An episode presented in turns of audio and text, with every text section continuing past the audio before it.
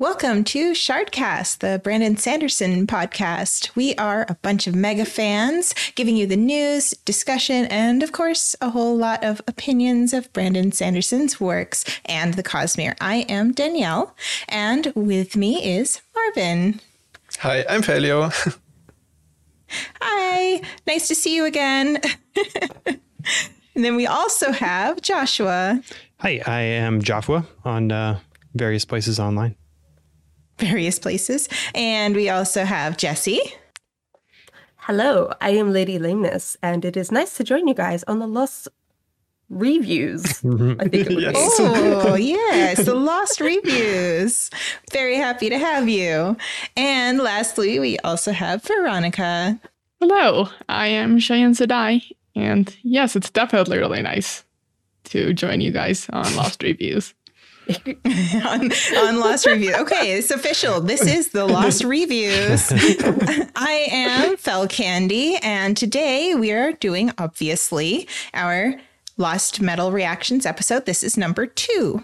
And Marvin and I wanted to be on the same one together as kind of a sequel to the Lost Preview. So if you have watched our Lost Previews videos, please sound off in our comments. Yes, please. And we, we won't be doing like individual videos like we did for Rhythm of War, probably. So this will be like our way of giving you some lost reviews. Yeah. yeah. And we're very, very excited to be here. So this episode will obviously have spoilers for The Lost Metal. In our first section, we're going to just discuss some slightly non spoilery reactions to The Lost Metal. And then later on, I'll mention when we move on to our spoiler section, we will have Lost Metal full spoilers and Cosmere spoilers for sure. Let's see what Jesse has brought us for show and tell. Okay, class. Uh, so I wanted to show you guys this. This is Carl. Uh, Carl is an octopus uh, that I made uh, initially for my brother and then gave it to Eric. So Eric gave me this this morning and said I should uh, show Carl off on Show Tell. And he's super cute and really easy to make and very big. And making this was actually a disaster because I couldn't see any of the stitches with the um, type of yarn that I was using. So it kind of sucked, but it wasn't too bad. Um, yeah. So it's really adorable. Yeah. Yeah. Um, I just wanted to say I have like two computers going on my lap and next to me. So if I'm not looking at the screen, I am is... paying attention. I also just wanted to mention that I have like two laptop things going at the moment because I'm not at a computer. So if I'm not looking at the screen, it's not that I'm not paying attention, it's that I'm going through my notes. Okay, uh, sure. Okay.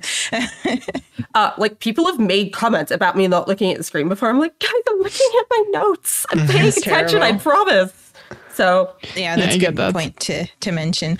I always put my my notes up at the top of my screen, like right below my camera so it mm. hopefully doesn't look that bad like i'm looking away yeah all right so we're gonna dig in now we're gonna go into our spoiler free just general thoughts of what we felt when we were reading the lost metal i'll start with uh, marvin okay yeah so i really enjoyed the book I don't think that was a surprise to anyone who followed the Lost Previews. Like, I already enjoyed all of that a lot. Um, but I do think there definitely are some issues, especially like with the endings to some of the plot lines and the overall, yeah, some overall plot mm. elements that we are, will definitely go into later. So I wouldn't put it at, as my favorite um, book of Era Two or like favorite book in general, but it's it's better than Alloy of Law at any rate, I would put it, but still worse in my mind than Shadows of Self or uh, The Bands of Mourning. So yeah, it's uh, I do think it was a good ending to the series as such or to the era, but I have some issues with some things. Like I still enjoyed it and everything. Like I said, uh, it was a really good book and it's a brand book, so of course I'm going to enjoy it. But I did have some issues, and yeah. Yeah, we'll definitely be going into some thoughts about that. Um, all right. Thank you so much for that. Uh, Joshua, what do you think? Yeah. So, um, my opinions about this book were really mixed um, in the sense that they were all kind of all over the place. I think that this book had the highest highs in era two for me, or at least at least many of them. Um, but it also kind of at its worst was just sort of more average than the others. It was like it was less consistent to me than than the other Era Two books. Um, overall, I really enjoyed it. It might be my favorite Era Two book. Um, it's just really difficult to rate it when it's like when the, the range of opinions are, so, are so varied compared to the others. Um, and and obviously it's so recent, so it's always hard to rate something when it's recent. But um, I really liked it. I've got a few complaints. I've got a few things that I can gush about. So that's where I'm at. Great. Uh, Jesse, what do you think about this book? Okay, so I didn't Gather dislike the book. This isn't another cytonic situation. I did like the book. I think most of what I'm ever gonna say about this book is going to be complaints. Uh, th- there was just a lot in the book that I didn't like, even though there were things that I did like. And there are just some things about the way this book fits in the series and the overall structure of everything that kind of made me dislike it from the get go. Uh, and that really kind of colored the rest of my experience as well because I just felt disappointed for because of a couple of things. So I did like the book. I'm going to complain a lot about it. All right. Well, that's okay. You're allowed to do that. Let's see. Let's hmm. go on to Veronica. Yeah, I definitely agree with Joff that the, this book has some of the highest highs in Era 2 and possibly the Cosmere in general. We'll get into that. But also, I have some problems with, like on a story level, on kind of the same thing Zarek mentioned in his review, where there was one plot line that was very, very exciting, and then the other ones had a little bit of like spinning wheels. And it's not that I didn't enjoy them, it's just I always wanted to get back to that one plot line. And so there are a couple of small complaints like that, but I really still enjoyed the book. In large part thanks to like all those really high highs and mm-hmm. the Cosmere elements. And I think there were some character arcs that I really enjoyed in this book as well. But I do have some problems with it. And I don't like to rate things until I reread them at least once, but it's possibly second or third in Era 2. I haven't been able to decide. I need a reread. Having processed everything. Yes, absolutely. I'm the same way. I kind of always need to look back on it later on after I've slept on it for a few months. but I personally just loved the book. I just ate it up. It was amazing. Um, I really liked it as an ending to this mid series storyline. Um, I felt like it was a great bridge from going from obviously fantasy setting in Mistborn Era 1. Then we have Mistborn Era 2 that's like this urban fantasy, like steampunk western. But in The Lost Metal, I feel like it really showed the ramp up in technology and where things are headed for Scadrial. So I really liked that. And I felt like it was um, just very enjoyable to read in general. And like everybody else, I did have some complaints, just minor for me. Um, nothing like book breaking or anything, but um, I had some complaints with, let's keep it spoiler free, with the big bad. Um, and I had a little bit of complaints with um, how certain characters' storylines were wrapped up a little bit. But that's it. All right. So it is very difficult to talk about this book without talking spoilers. Um, and it's also quite difficult to talk about the book without talking about Cosmere, Cosmere. spoilers. so we are going to be moving into our very spoilery section, and it will be very spoilery. Yes. So if you do not want any Cosmere spoilers, I just be warned. um, so, guys, what is the lost metal? Anybody? Question. I, I enjoyed that our like our fandom has the running joke of, of like, what is this Is- thing? And Brandon's now just incorporated it into his actual books. I, I- I think that um, I mean I, I honestly think that it is meant to be kind of ambiguous. I think he just, I think Brandon liked the title and I think he wanted it to be kind of like, oh, you can kind of read it different ways because you have the in world. They call the atium the lost metal. Um, lerasium is very similar though, and it's, it kind of features in this book. I guess maybe someone could argue it's trellium. I, I don't know that it's very lost at all, but uh, The thing that came to my mind, uh, like finishing the book and with the title, is that Brandon set the title for this book six years ago when he finished the last two books. And he might have had different thoughts in mind of what he actually was going to do with it at that point. Mm-hmm. And the book has changed over time, and it's just maybe not as much about what it was initially going to be about. And the focus on the metals and what is the lost medal just isn't the focus of this book anymore. But the title has been so prominent for 6 mm-hmm. years that Yeah. kind of changing it at this point would feel really jarring. Mm-hmm. This isn't the Cytonic situation where he could just change it from nowhere to Cytonic mm-hmm. relatively Oh, I mean, his publishers made him change that one. well, yeah, but he still, didn't want to change it. it's not been six years between hmm. uh, Starsight and Cytonic, hmm. so definitely think that that played a part in it. I definitely think that Jesse has a good point about um, the lost metal being an in-world term, and it gives the last book a really nice, good feel for being an era two book. Um, as I was reading the preview chapters, or for people who weren't reading the preview chapters, that was chapters um, prologue through 19, I guess.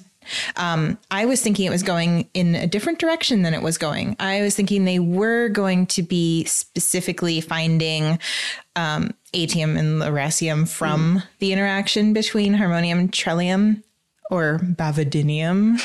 but it, it didn't quite go. I mean, that was part of the plot point, but it wasn't the main plot point, which was kind of interesting to me. But in my mind, the lost metal was a lost god metal. So I, I feel like it still fits um, the theme of the book. Yeah, and I agree. I think you can make a case for all of the three god metals we did see here, like atium because it inward it literally is called the lost metal, lerasium because I think it's like of all the metals, it's sort of the one that is most lost to them in a way because they really would need some sort of in, like Mistborn injection again into the gene pool to sort of uh, get powerful or like have more powerful people again and things like that. So you could make the case for that. And Trellium, I think you can make a case for it being a lost metal because presumably Trell has been investing into Scadrial for some time. And so like the fact that that has happened is sort of lost to history. So in that regard, it is sort of a lost hmm. metal to them.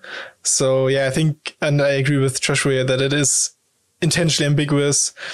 But I would also say that it is or I agree that it is not necessarily the best title for this book. Like because I also expected, like fell that it would go in this direction, and like Rex and Ceres's plot po- plot would be discovering this lost or like discovering the actual way mm. of splitting up harmonium into the two two mm-hmm. metals. So yeah. And like the other Era 2 books have more ambiguous names mm-hmm. and they are not as clear from the title what what the book is presumably mm-hmm. going to be about. Whereas the Lost Metal, it like that phrase kind of makes a lot of sense. It's like, oh, we're gonna figure this out. But also the seeding of atium as the Lost Metal through all of the other Era 2 books really gave a, a certain uh, expectation I think that the other titles didn't give. That is a very good point. Um, because really, atium didn't play a huge part in this book at all. I mean, maybe like mm. one little side character, you know, just that guy, you know, wandering around. Um, but yeah, that it, it is kind of strange that it's named the Lost Metal, but I I still like it. I think it flows off the tongue really well. So Yeah. And it is a great title for a book. It just doesn't fit perfectly with the expectations that mm-hmm. it created mm-hmm. and what this book ended up being. definitely. Uh, does anybody have any thoughts about like the overarching main plot of this book? yes. Um, Yes. So yes. let me i think this is probably one thing that a lot of us feel uh, we'll see um, i found the structure of the plot a little bit frustrating um, i did not love how Marasi split off from Wax and Wayne and how Steris was isolated from everybody else. It allowed for some good pacing, maybe with like each of their climaxes kind of hitting at different points, um, mm-hmm. and it let there be a lot of things going on, and it was very it was varied in what was happening for the second half, um, but it, it it felt very kind of disconnected to me, um, and I wish that there would have been a little bit more I don't know, cohesion to the to the story. Yeah. So I will say that for like the plot as a whole, it's it's difficult because it's almost like there's not like it, it, kind of splinters at the end to where it doesn't even almost feel like there's a singular plot happening. Mm-hmm. Um, I do like certain character arcs. I, I like certain certain plots. Um, but as a whole, there's kind of like no like unifying plot, which is kind of weird uh, because yeah. the other Era two books are a lot tighter in what they're doing mm-hmm. in that way. Mm. Yeah, and it feels disconnected in a way that I haven't felt for a Brandon book since Elantris, um, with the three separate plot lines going like through each one. Like even Stormlight, where we have such large like spaces of time without seeing characters, like we don't see uh, Dalinar in like Shallan sections of Way of Kings and vice versa. Like same with Rhythm of War, it has these big sections of okay, we're gonna focus on this set of characters for this part, and these two are the through lines, and then they switch off. This one, it felt even more disconnected than that, even when it wasn't such like large spaces of time where we weren't seeing one character. And so, like, I like individual plots. I really uh, like Marasi's plot, and it was great to see Steris POVs, but just they don't come together in the way Brandon mm. plots usually do, even if we do have the Sanderlanche that's staggered between uh, the different POVs. Mm-hmm. Listening to the way Joff described it, uh, it reminds me a lot of the end of Oathbringer, where we have the two separate groups that eventually come together and it just didn't feel like they came together in the mm. end. Like they sort of almost did, but then we just moved on to the epilogues, and like there wasn't really that much of a resolution there. And I know some of my frustrations with the ending come from the fact that we, like, there were resolutions to certain plot lines, but they it just didn't feel like the whole story had a resolution. And some of the plot lines felt like okay it's kind of the end but there isn't that much of a payoff in terms mm-hmm. of what the characters are getting out of what they did although i didn't actually mind that they split up um, like i didn't have a problem with that structure i just thought that uh, one of the storylines was completely boring and i did not care about it whatsoever and and another one like i liked it but it felt like it was just trying to fill time as mm. well and was the Wait, we're, we're doing like full spoilers here. Yeah. Yes, yes, absolutely. Oh, okay. For some reason, I was like, oh, I have to talk around things. Yeah, so no, I, no, no. I like go for it. I I did not care about the Wax and Wayne plot whatsoever. I thought it was really boring. Nothing seemed to be happening, and they seemed to just kind of be filling time so that the other plots could happen. Uh, and that was really frustrating. And then the Steris plotline, I liked that Steris was doing something, but it felt like it didn't matter all that much what she was doing. And it's just like we were hmm. kind of watching her do something so she was in the story instead of like it actually having really that much of an impact. And like I reread the end of Steris's uh, storyline and chapters, and like there there was the payoff of like the tsunami hitting, but it just didn't feel like an actual moment. It, it felt like a oh okay we've got to like wrap this up so we can move on, and that really frustrated me about Steris's plotline. Um, there, there were some other things, but overall, that that's my thoughts of the I, plotlines with Steris, it was frustrating to me that she was split off from the rest of the group. And I, it, it did some really good things for her character. Like she had a really great character mm-hmm. arc of like growing in confidence and seeing that other people could appreciate her and her skills. Mm-hmm. Um, so I like that for her. And I, I don't know, I wish she had been with the rest of the group. I don't know how Brandon could have explored those themes yeah. for her in that setting. I also have no re like, I can't think of any logical reason why Steris would have gone to building you know. But I wish that there had been some way to, to get her there. Um, maybe pair her with Marasi during the finale. Yeah. I think that would have been really fun to like see them interact with each other, um, just so that she was more like involved in what the rest of the group was doing. Um, so I, that's just kind of where I was at with her. to add the Sarah's complaint that I had is like I really liked her character arc. I liked her growing from it. It felt like the conclusion of it though was someone else doing something. Like it was the person on the ship who she thought was Wax and it was actually Wayne. They're the one that saved the day in the end. And it didn't feel like it was about Steris at mm-hmm. all. So it just that really bugged mm-hmm. me that someone else kind of wrapped up her plot for her. I, I do agree with that, and I th- but I also agree with Josh that it's kind of difficult to. I, mm-hmm. I do personally do not see how he could have given Ceres a plot, which I'm like I'm very thankful mm. for that that we finally get some Ceres POVs and she actually does mm-hmm. something in the books.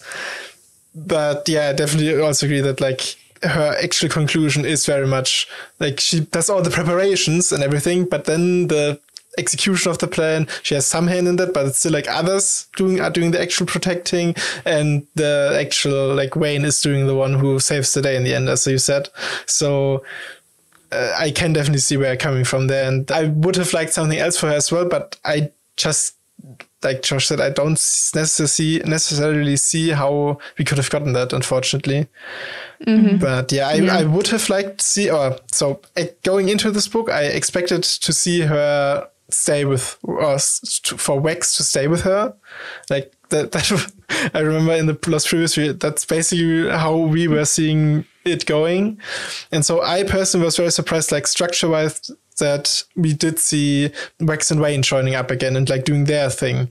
And I do mm-hmm. agree with you, Chess, that it was kind of boring at points. And like the, that when they had their own personalized villains that they fight again, I really didn't care so much about that.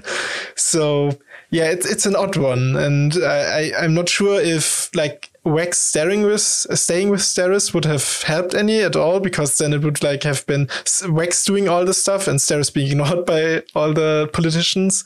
So I like I don't have a fix or anything for this, but Yeah. this is like sort of how I felt about the plot. That I really enjoyed Marasi's plot and all the Ghostblood things, of course, but her end is what I have issues with. But we can get to that later on, I think. And I think that part of the problem with this book is that looking at it from a writer's perspective, I can identify the problems, but I don't know how we're supposed to solve them. Great that Steris had an amazing character arc, but well, then the ending there was a bit disappointing because of what the, all you guys have been saying. But I don't see any way of fixing that. Like, how could she have that character arc? And also, well, what would have the city done if Steris had gone with Marasi, for example, or with Wax? Mm-hmm. And then what you're bringing up, if well, if Wax stayed with Steris, then you lose opportunity for the character arc again.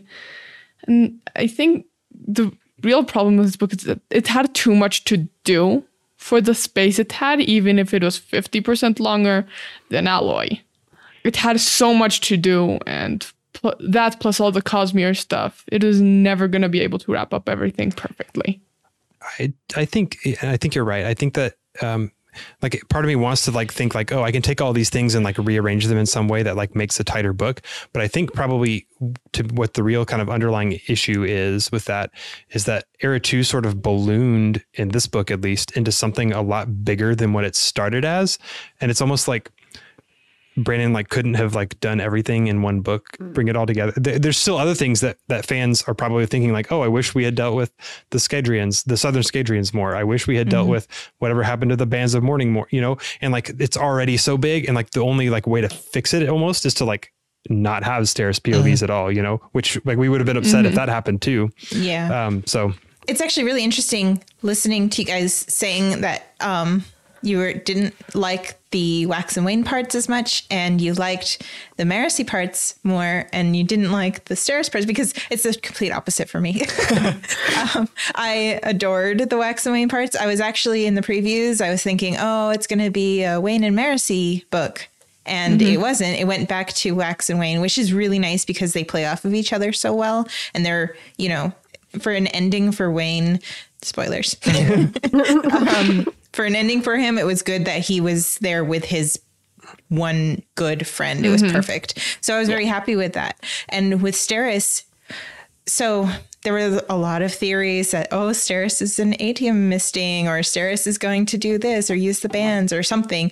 Um, I'm actually really glad that Steris had a a normal plot line. Like she what that's her skills, her natural gifts are in planning and um, you know delegating and everything so she's i feel like her story was very good for her I, I do agree that the ending of her storyline was a little sad because she kind of downplayed her role in saving the city because she's like oh well it wasn't that bad of a tsunami or whatever but I mean, that was because of her. She she evacuated that part. She scuttled the ships, and she kind of she came into her own in this book, which was really nice. And I feel like it really fits the theme that I read of acceptance of someone's own abilities.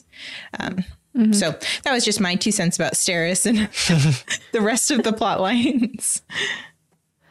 I just had a thought regarding Steris because I think for me, if if the tsunami hitting Elendel had been like an actual big scene and like being this uh like it being the worry that it was presented as and that's how we saw it, I think that would have helped a bit for me mm-hmm. instead of it just kind of happening and then moving on. But I just mm-hmm. had the thought if we had had a POV from some random person, like right near the end, who's like trying to get out and like mm-hmm. then running into Steris's plans, and that helps them escape the tsunami, I think that would have really Yeah. helped. Just kind of Uh, wrap it yeah, up a you're little right. bit. Yeah. And then we're, we're seeing the results of what she's doing instead Yeah. of just kind of knowing that she's doing stuff, but not seeing that on screen.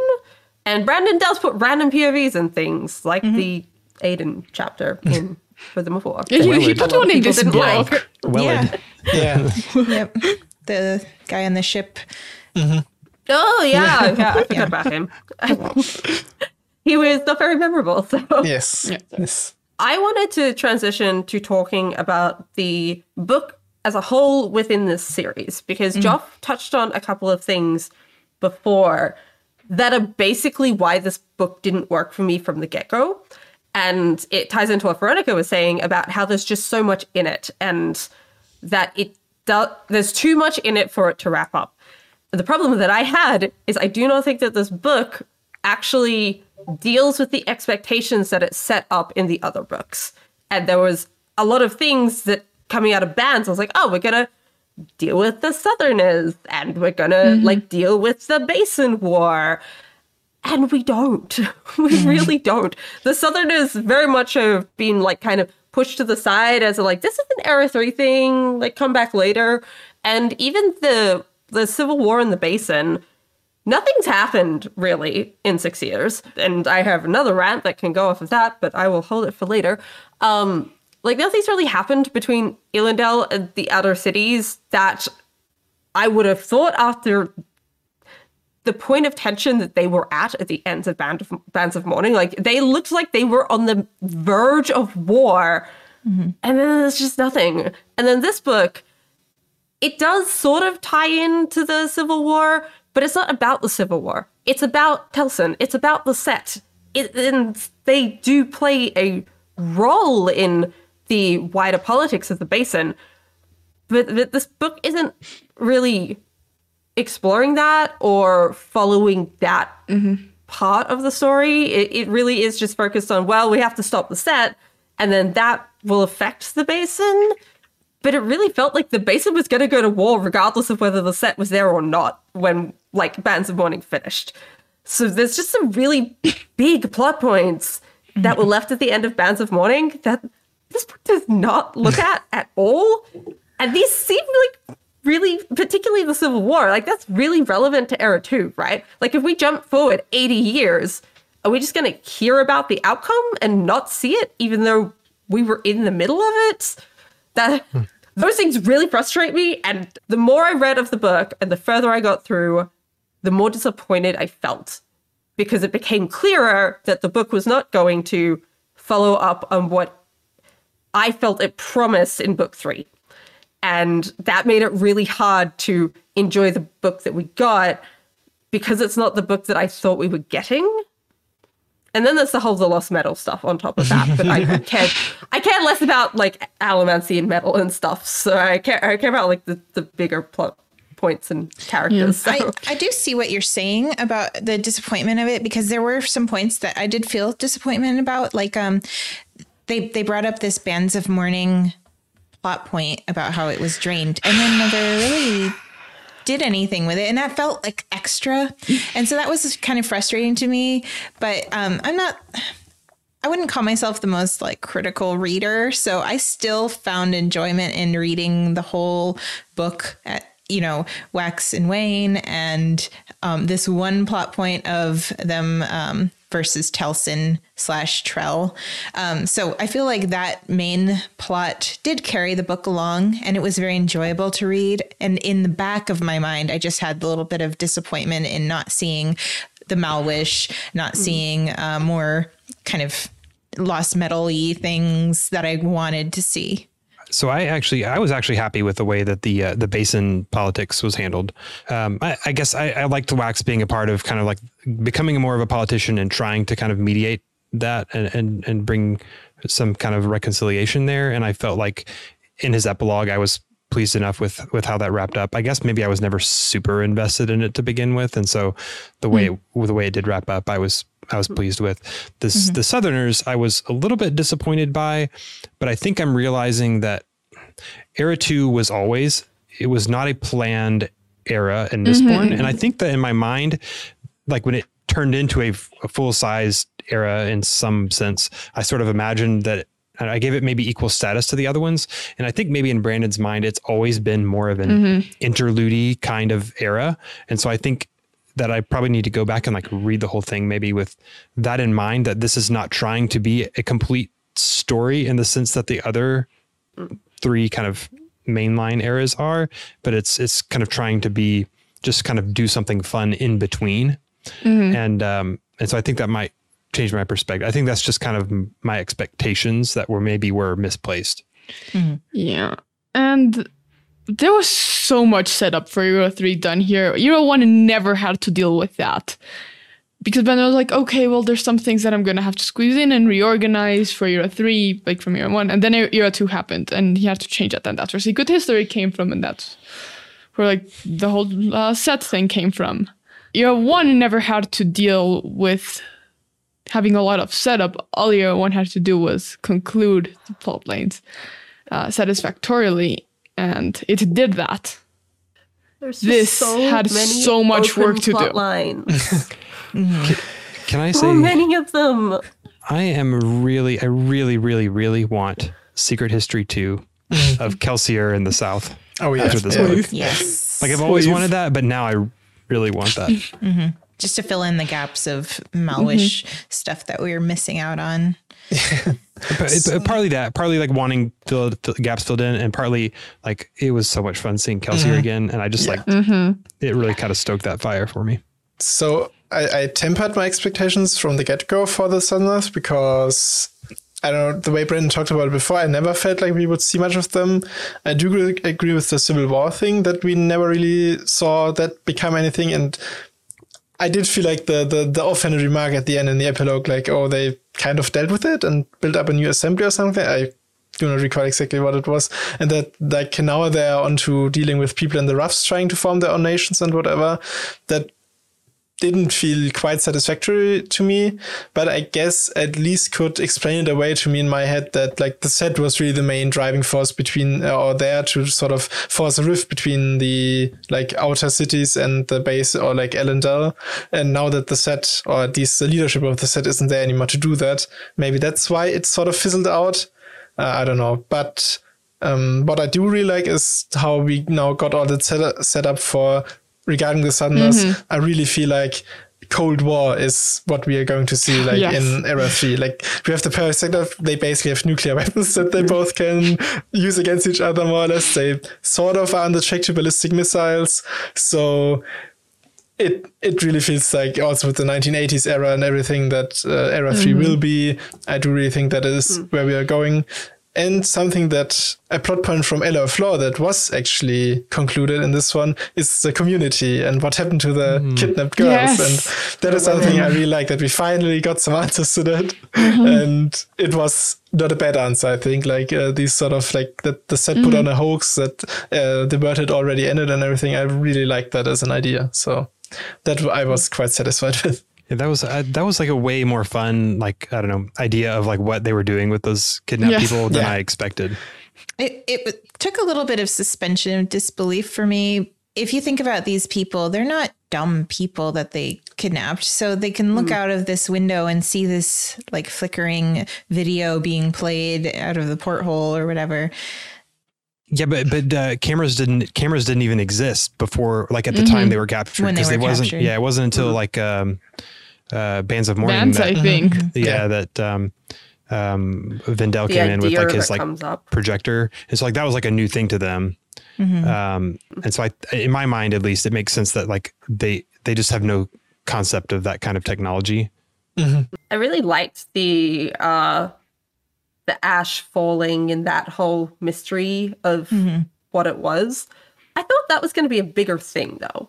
Like when we found out what it was, I was like, that's cool, but then we just moved on from it. And I don't know, I just I had this idea that it was going to be like this bigger thing, but it was really cool and it is interesting to see the changes in technology and how that is affecting people.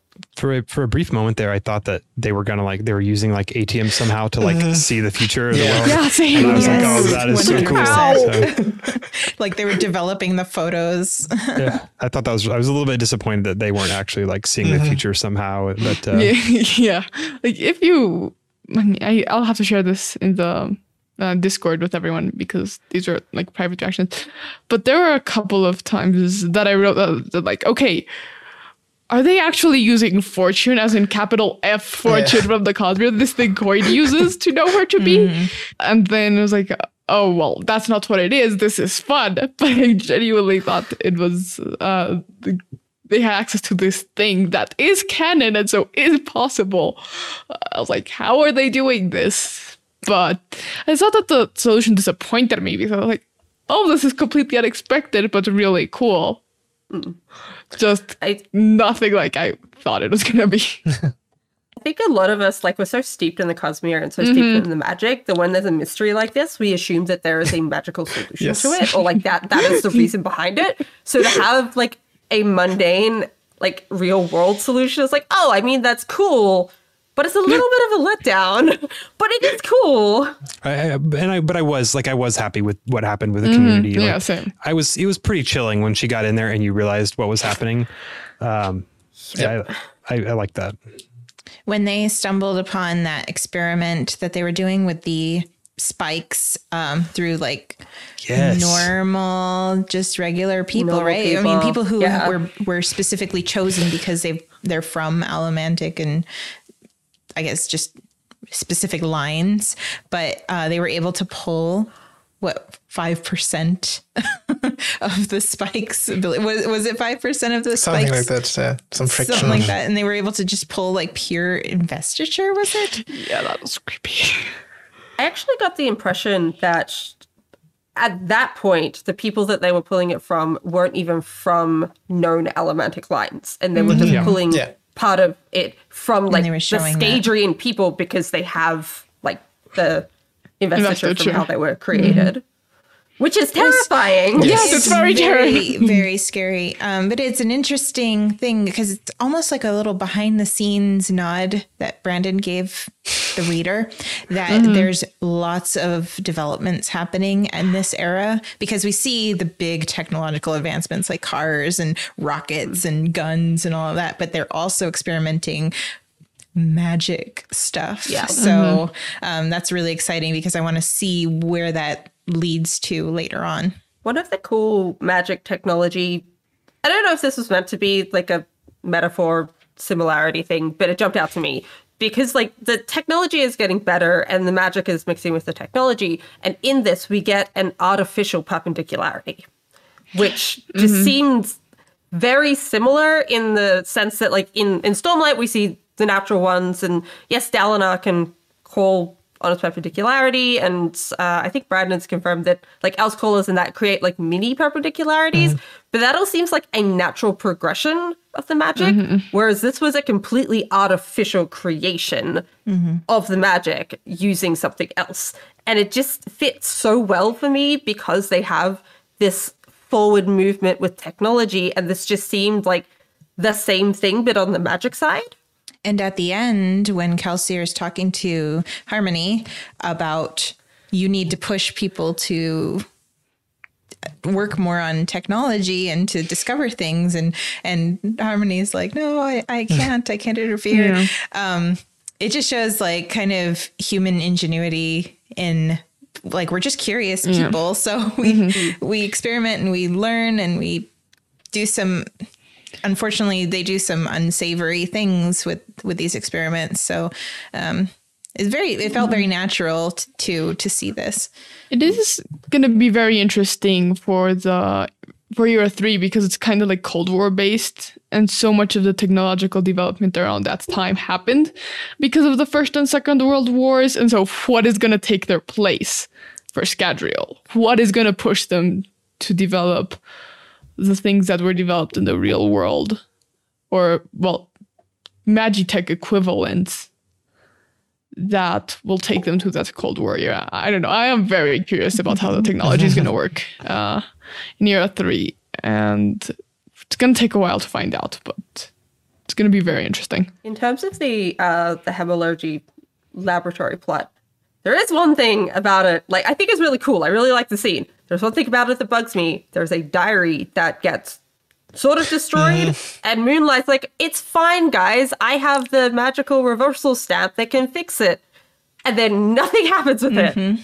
well, And I mean, I'm, I'm she just leaves. like, is she mm-hmm. coming back? Like, are we going to get more from this? Because at least a lot of the other open plot lines, like, okay, this is set up for Era 3.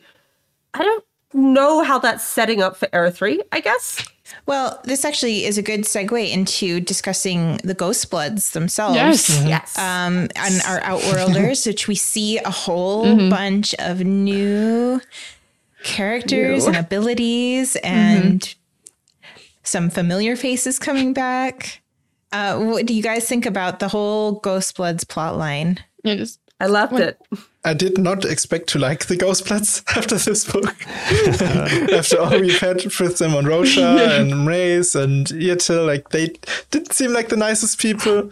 But now that we also know that sort of their real, like their main mission is to protect Scadrial, it's understandable that they would be much more protective and like nice on Scadrial, while on Roshar, that that's like foreign territory for them. They have to, they act or they don't have to care as much about the people there.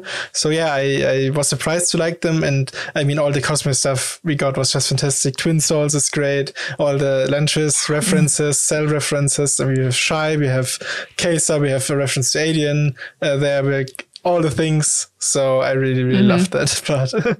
Uh, the Ghost Bloods. So we have Kelsier, of course, which is really cool that we got to see our Era 2 character talking to Kelsier, which I just loved that. Um, we have Moonlight, who is Shy. Shay. Shay? Shy. Shay? in a pronunciation. Congratulations, been you just made the comments go wild. so uh, we have Moonlight, we have Twin Soul, who was a standout character in my Yes. eyes. I just adored Twin Soul. Um, there was also um, code names are stupid. it's amazing. um, a little sad we didn't get more code names. And then um, who who are some others? well, uh, she was um Kay's from Kay's, mhm. As Yeah. well. Right. However you pronounce from that Elantris. deonically. Yeah. I tried, but it's not easy. and and then at the very end we see um, we also have Delavel, who is um, someone with a mask on, their face kind of growing over the mask, very similar to someone that we know from Stormlight. Um, I don't know how to pronounce it. I'll just say it how I say it in my head. I Ayatil. Mm-hmm. Ayatil. Sure. Um, that's the only one actually in the Ghostbloods who seemed a little bit more sinister than anyone else. So that was kind of interesting because he's like, we need to get rid of Marcy. And I was like, mm, no. Um, so these are very, very interesting people. And for people who haven't read The Greater Cosmere, um, I think it was done really well because I was reading alongside my husband who has not really read a lot of the other Cosmere books, and he was enjoying it just as much as I was. And I had all of the background info for the Easter eggs. So um, I think it was it was handled very well. I, I really loved like the introduction to um, especially Twin Soul, Yeah. where like we're getting a character who has this kind of magic we've never seen before. Um, and from a world we've never seen, like this is all completely fresh to whether you've read the Cosmere or not, whether whether mm-hmm. you've read other Cosmere books or not. And so I think that like that kind of demonstrates the mm-hmm. way that like like this is how you know Shay may not be as foreign, it may not be as like you know weird and and otherworldly as as him if you have read the rest of the Cosmere, you know, but it's kind of gives you a sense of like what it, that looks like if you haven't read everything. I don't know if I'm making sense, but um, I, I think that Brandon handles it really well. Like explaining the things you need to know and the things that you don't know are not like are not points that you're going to stumble on. They're just mystery. You know, there's Yeah. something interesting, something to look forward to, um, something to wonder about. Brandon's done very well at making this an introduction point for those connections instead of it seeming like you need to know things to understand them. Because you can go from this book and you're like, wow, Moonlight's great. Where do I find more Moonlight? And then read Emperor's Soul. And I think that's going to work perfectly fine. Yeah. And I, I think that that balance between um, like the Easter eggs and that knowledge that people already have and being an introduction was done really well, even if this is Brandon, the gloves are off Sanderson. because this book was insanity in terms of the Cosmere. There is so much, mm-hmm. but it still works as an introductory point. I guess those people are going to be a bit more confused and i really wish we could like talk to some more people who are mistborn only readers who haven't read anything at all except mistborn in the cosmere uh, brandon manages to explain the things that need to be explained easily like shy stamps. Yes he goes more mm-hmm. into detail in emperor Soul of like oh well this is how the process for carving stamps works etc etc but here he's like, okay, these stamps have the ability to do this, and he sets the rules, the limitations that they have, mm-hmm.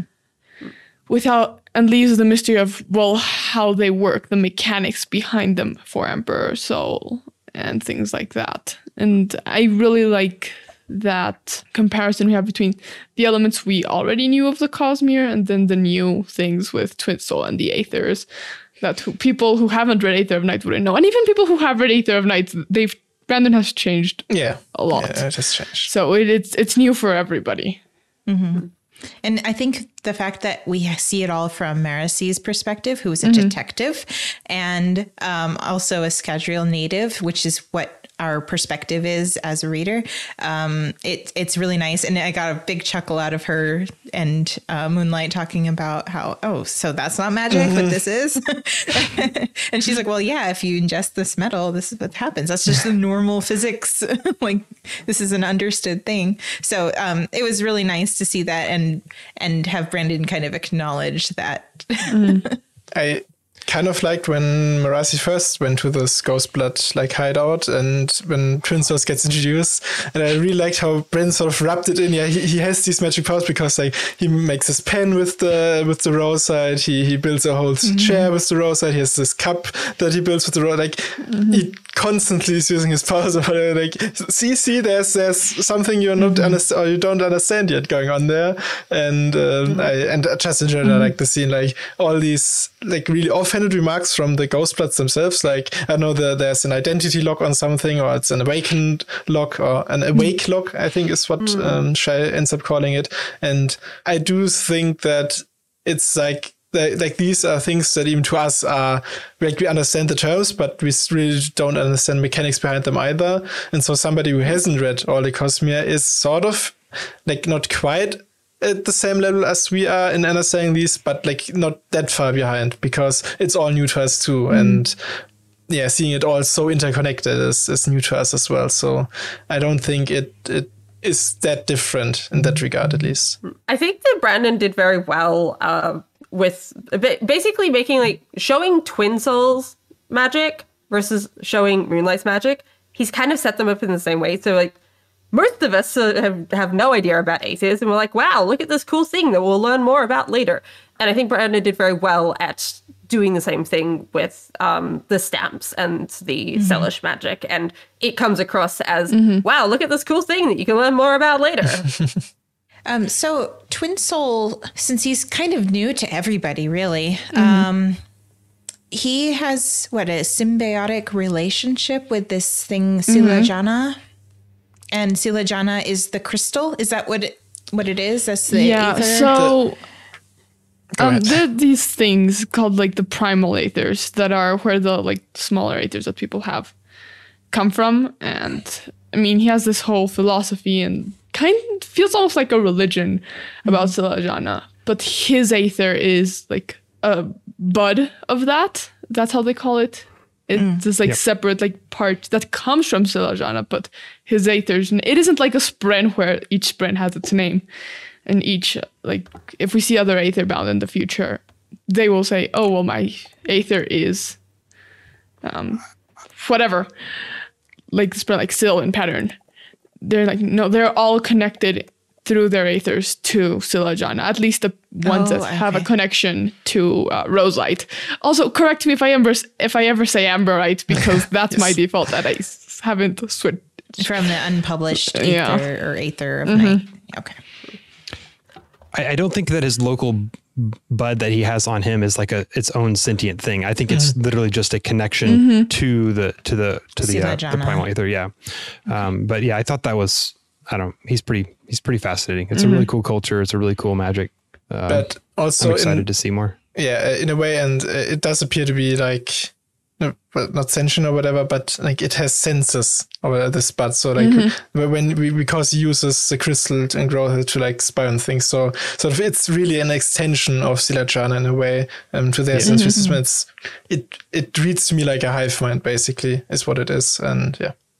It reminds me of autonomy because autonomy has all of these. okay. Um, mm-hmm avatars avatars i was thinking vessels but that was the right word like has all of these avatars that are kind of like budded off from autonomy, but still are autonomy. Mm. And it's just a very similar relationship that just jumped to mind. Mm-hmm. Okay, now I'm gonna have to write this down because I need to bring this theory up on Aethercast when that happened. You're welcome. Yeah, I have a crazy theory that I brought up to my husband like late at night. I was like, I bet Adonalsium is an aether because I've seen like I can see all of these different things that are similar to stuff that we see in the other different magic systems um, and the whole idea of crystals and shards and things. It just really felt like it to me. So um, when he was mentioning that the aethers predate the shattering of adonalsium um, that kind of put that little thought in my head Um, so I did, uh, I guess, just to, to, back up to the Ghost Bloods in general. Um, I really like that Brandon gave us all these really sympathetic characters. Like obviously, yes. uh, whatever his name was, Dlavel. Um, like he's kind of he's he's a pretty sketchy guy, right? But mm-hmm. the others are all really lovable. We have mm-hmm. Codenames who we've seen before. She's really lovable. She continues to be that here. Moonlight is maybe a little bit more, you know. Uh, secretive, but but we've seen her before. She's been a protagonist. We she's pretty endearing, and Twin Soul is the most endearing person ever. Um, and so I, I like that the Ghost Bloods are not like they're obviously doing some things that are questionable that are you know not, are not like you know morally they're not white knights. Um, they've got Kelsier mm-hmm. at their head, and um, and I'm, I'm glad that Kelsier is not just full on psychopath, like he's doing mm-hmm. crazy stuff. You know, mm-hmm. he's he's trying to do something that he thinks is right. He's trying to protect his home planet with Sazed clearly, you know, being unstable. And I, I think that he's just trying to do his best and, and maybe doing some things that are questionable. And, and I like that the Ghost Bloods are interesting in that way, that they're not just kind of put into this corner as mm-hmm. antagonists mm-hmm. in the Cosmere we had a conversation once on one of these uh, spanreeds. I don't know if it was uh, Secret History or one of the other ones. We were talking about Kelsier and, and his crews, basically, and how Kelsier works better when he has a group of people with him. And I think it goes the other way as well. Like, it's very interesting seeing the difference between the Ghostbloods on Scadrial versus Roshar. And the Scadrial ones really have kind of mimicked that Era 1 crew vibe almost, where Kelsier does kind of keep them in line, but he also is affected by who they are as well. And it also kind of reminds me of Era One. We love the crew. They're great. They're terrible people. Like a different story from a different perspective. They are the villains. They're not good people. But the difference that perspective can have where we're seeing kind of from the inside of the Ghost Bloods out when Marasi is joining them versus like Shallan's view of the Ghost Bloods and it being very outside in and not seeing a lot of the internal connections as well. But I think the fact that Kelsier is actually at the head of this group in the Ghost Bloods is very telling of like what he is after versus what other people are kind of doing uh, in his name almost. And again, it comes back to this uh, comparison Brandon has always done between Kelsier and his crews, like w- within the Ghost Bloods, and the way um, Tor worked when Tom Doherty was at its head versus after his retirement. Way he could like rein editors in a little bit before, and now it's more well, each editor does like their own thing. And I think um, Josh Joshua put a good point ahead that Kelsier's goal is to protect Scadrial, and we're seeing the Ghost Bloods acting to protect Scadrial directly. Like this is their prime directive. So um, they're of course going to be friendly with the locals. They're going to be helping them protect their land and their planet, and they're, I mean, willing to extend a hand to Marcy, but not wanting to give her all the secrets um, up front until she agrees to join them. So, I mean, there is always another secret. Um, and we don't, we still don't know exactly, and I don't think I know exactly what their main goal is in protecting Scadrial. I feel like I don't know why Scadrial is so important. If anybody has enlightenment for me, I would really appreciate that, but I don't quite get it yet.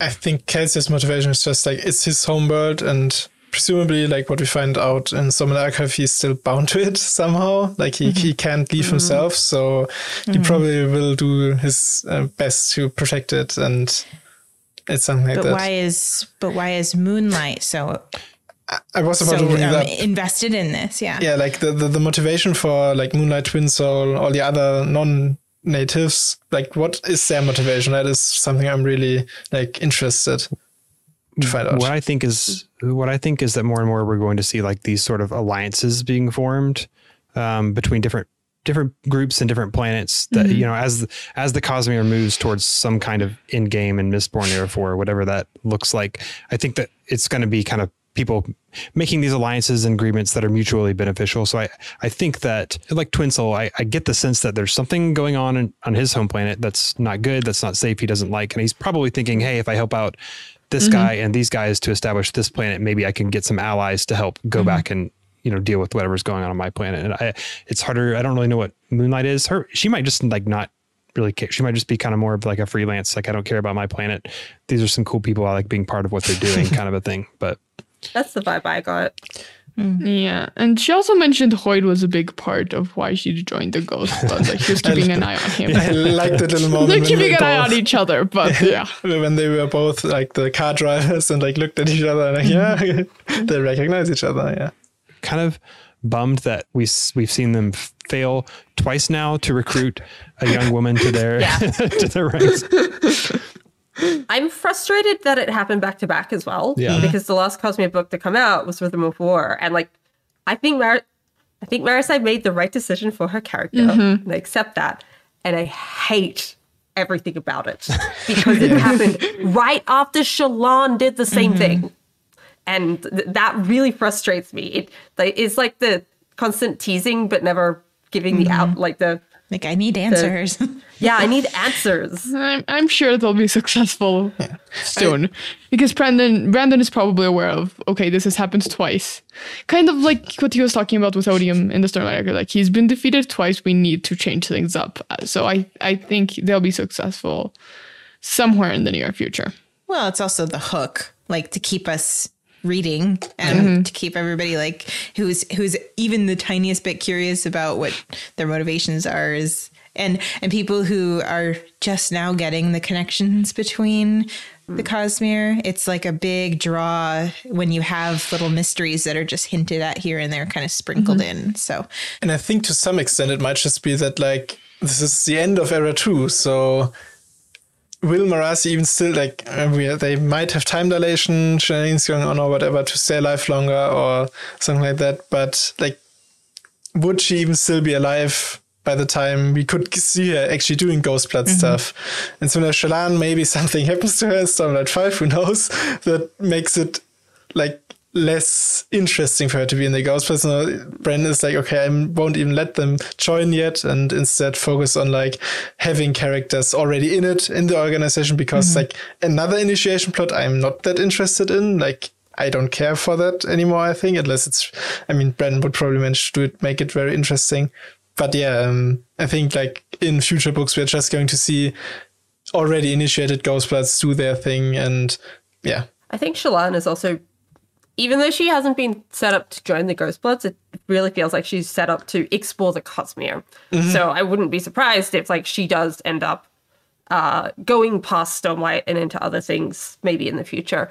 And I can definitely see Brandon not wanting to do that twice in a row as well and set up another character who's going to continue on in the Cosmere for, for longer uh, through the a similar path as well. Eric has this idea though, because uh, Marasi is running for governor or is, is governor in the Running epilogue. I can't remember yeah. which. Uh, of like Marasi turning up in Era 3 as like the 80, 85 year old, like amazing hmm. like governor that has like pulled Elendel and Scadrial through this time of war or something. It would be mm-hmm. fun. that's that's actually the impression that I was getting from the end of the book. I, I imagine like meeting her like retire like she's been like president for you know several years or whatever and she's retired and like the, the you know the protagonist having to go like meet up with her that would be I don't know that'll That'd be be, really cool. fun. That'd be really fun. and Max or someone will be like the wise governor. Max! that that, that that was such a good I was skeptical I guess of where her plot was going and um, I really love yeah, I guess the the I guess the crisis that she kind of goes through of like what am I what am I doing anymore at this point and um I thought that was a really fitting conclusion for her to kind of come through everything and realize what it is that's important to her and then you know strive for even greater things than you know when when this era began she you know she just wanted to be a simple you know cop and uh and now she's kind of going to big places to to make make the world a better place. So that's pretty cool. The through line with Marasi's character development is really nice considering like not only that did she want to become a cop and ally but the way she was going about it of like having these grander ideas of you need to have societal change and structural change to make these things better long term that's not something you could do as a cop. That is something you could do as the governor. So it really rounded out her character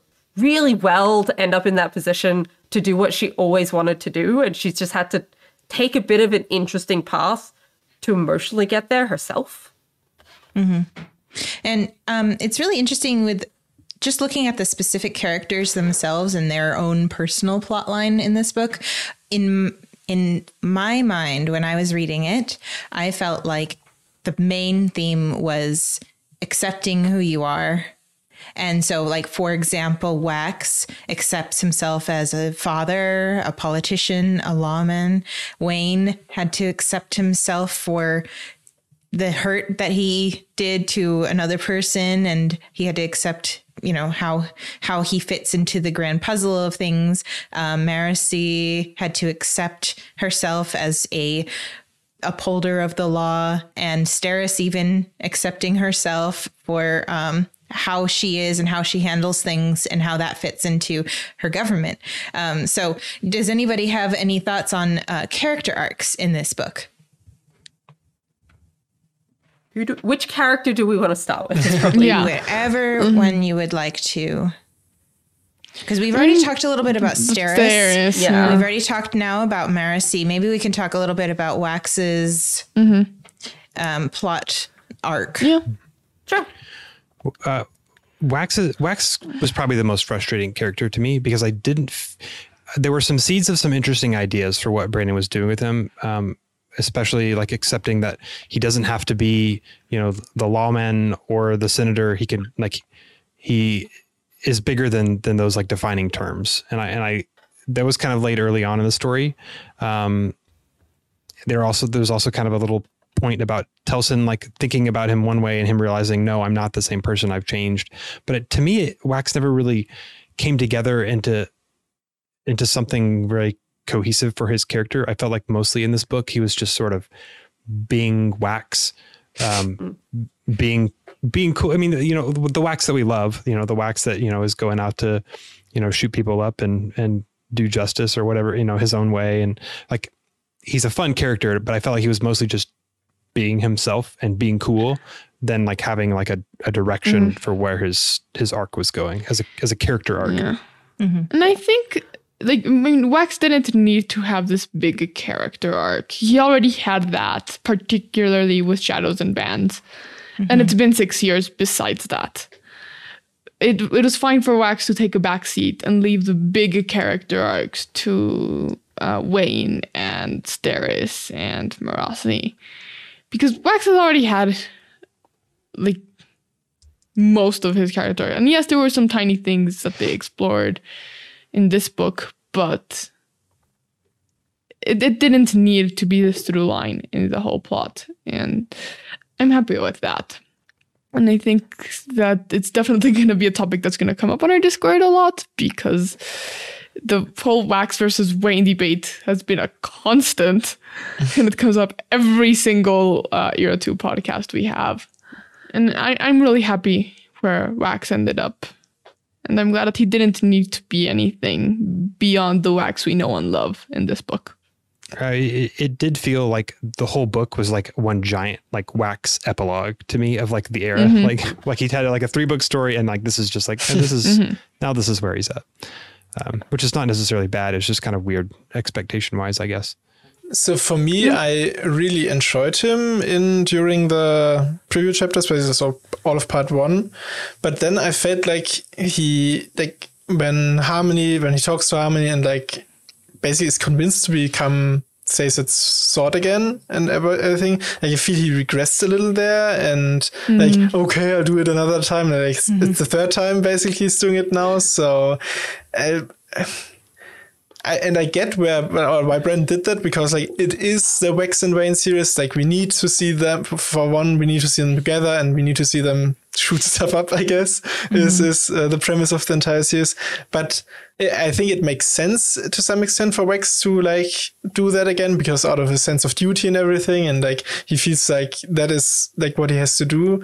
But I personally would have preferred him to I don't know like try to solve problems another way for once and not become or become Harmony Sword in a different way. Uh, Is what I have, would, would have liked. So yeah, I think like up until the point where he decides to go to Bilming, I liked his arc and everything, and then it's sort of like okay, we're back to regular Wax and uh, yeah. So that's where I'm standing. It is it is nice though because he did take a back seat at the end of the book because it was Wayne's moment. He Wayne was the hero of this story that started from the prologue all the way to the end. Um, so I think Wax had to be there for the Telsin conflict, which was resolved before they went to the final showdown. Um, so I was I was happy with Wax's story. I didn't I didn't find it boring or anything, and I just loved seeing him spiked, which I was not expecting at all, and I was very excited to see. Um, and it it it's a little sad that we can't really see much after the the end of the book. Like there's no like after credit scene with Wax having this spike really, except for in the epilogue. Um, but I was I was happy. I was pleased with how Wax's story ended. I do want to add um, Wax having kids. Fantastic. There's not enough like parents in That's fantasy. cute. Yeah. Yes, for Um, sure. es- especially like Max needing to go potty on the, the airship. A- As a father, he was just like, this is perfect. This is real. Um, so I, I like that. The scene where he shows up in Bilming, that just that first scene where he makes his dramatic entrance. Um, it's kind of, in one hand, maybe it's kind of cliche, but it's it was just so fun. Yeah, yeah. Wax is always going to be dramatic, and we will love him for it. I'm Good kind old of with. Josh in terms of uh, Wax's arc. I like that this book had a bigger role for the other characters, the other main characters, but the series has always come across to me as like Wax is the mm-hmm. main character, like the mm-hmm. central main character. And it felt like he did very little in this book. Mm-hmm. And it, it just it felt like it it tread a lot of ground that we've done before. Like it his arc kind of came together, like his character emotional arc came together at the end of Bands of Mourning. And like he sort of had already dealt with the question of, oh, am I a lawman or am I this instead? Mm-hmm. Like that that's just been a running theme and it just felt like he had already decided that. And yeah, I agree with Marvin that it kind of regressed a bit when he decided to be Harmony's sword again, and it was the same angst as the last book when he was angry at Harmony, and I just didn't feel like he did stuff for like a lot of the time in Bilmy. He just kind of went around and killed time and sometimes ran into an obstacle, but it didn't feel like he was doing things to me. He was just kind of waiting until the end of the book because that's when you need to have the the big conflict with Telsin. Um, so I wa- I was incredibly frustrated with Wax's storyline. I, I did not enjoy it whatsoever. Um, and like there are particular particular scenes I did like, like the the Wax and Telsin talks uh, were very interesting. I love that in this book there are several times where people just start monologuing and other characters like, yeah, I'm gonna uh utilize this to my advantage. Because like Telsin starts monologuing and Wax is like, I'm a yeet out of here now while you're not looking. And then like later Wayne starts monologuing to distract people and like keep them in a certain place for a certain amount of time. So I really liked that. And I like the um the conflict between Wax and Telsin. It just felt like it was kind of put on pause for a lot of the book because we needed other things to happen for other people. And that was very frustrating when Wax is meant to be like the central main character. I did like uh, Wax's interactions with Wayne, though. I I did like their friendship. I do wish there was a bit more of it, but I really enjoyed how he kind of helped Wayne. And something that someone brought up in one of the comments of one of the other videos uh, that is very interesting that I had thought of. Wax is a Mistborn now, and he can have more kids mm-hmm. Mm-hmm. and then they're gonna mm-hmm. get those genes and like that extra investiture somehow, maybe. So, and like he's a very weak Mistborn, but it was just an interesting thought experiment of like what consequences is that actually going to have? Going to see the Ladrians be tyrants three. No, don't say that. I mean, again, we're heading for Cold War. We all know what happened before the Cold War. The biggest thing that I had a problem with in this book personally is the conflict that Telson started, basically. Like, I don't understand why she felt like the only way to stand out in autonomy's eyes is by bombing a whole city and killing all of those people that she's she's wanting to take over. Is that it just didn't sit right with me. Maybe i didn't quite get the full picture i'm not sure but it just felt very thin for me. Uh, uh, she's like she's got to be pure evil if that was her plan I mean, I know that she was involved in the whole kidnapping and breeding and stuff, and that was horrible because she mentioned that that was Edwarn's plan and she was kind of helping him with that, but that wasn't like technically her main goal. Her main goal was so we have autonomy coming in, shrouding over Scadrial and wanting to find someone who shows individualistic attributes. Is is am I on on track here Yeah. with autonomy's goal? So that's That's what autonomy is all about. And so Trell is a, an aspect or what is it, an avatar of autonomy and invests Telsin. But I feel like it's not f- explained very well. Is Telsin meant to be Trell? Yes. I was a bit conf- yeah. I was a bit confused about that because like Trell was just a different person before this book. and, and there was this, this religion, old religion of Trell, and now Telsin is Trell. It just, it kind of felt really weird to me when I was trying to figure out what the big uh, motivation behind Telsin's whole actions were. So the only way I can make sense of the entire like who's uh, like when is it autonomy slash Bavadin, when is it Trell, when it is is it Telsin? The only way I can make think of it is that at some point Bavadin sent Trell the foreman as an avatar to Scadrial. they invested there and then somehow like just left the power behind or something and then eventually like Bavadin said okay I need another avatar there and picked Telsin as that one but like it's it's confusing to me like It is confusing. Yeah. I think that it's meant to be very weird mm. and confusing. I think that whatever Bobbin is doing is like it, it intentionally, from what Brandon is doing, I think it's intentionally very weird and complicated. Um, I, I don't think that Telsin has always been Trell. I don't know mm-hmm. that a, an individual has been Trell. I think that mm-hmm. for a time, Trell was probably just an idea that Bobbin mm-hmm. was sort of furthering for the sake of being able to bestow it upon somebody to make an avatar so that there's like this whole like history and, and kind of weight behind that role. So I don't know. It, I would be interested to know if if autonomy's influence on Telsin was part of what drove her to go to such an extreme measure, or if she had that extreme measure in mind even before autonomy's direct influence. Um, I don't remember if that's clear or not from the book. Um, I do think that she's a psychopath. Like, yeah. Yes. yeah. and harbors hate for her brother.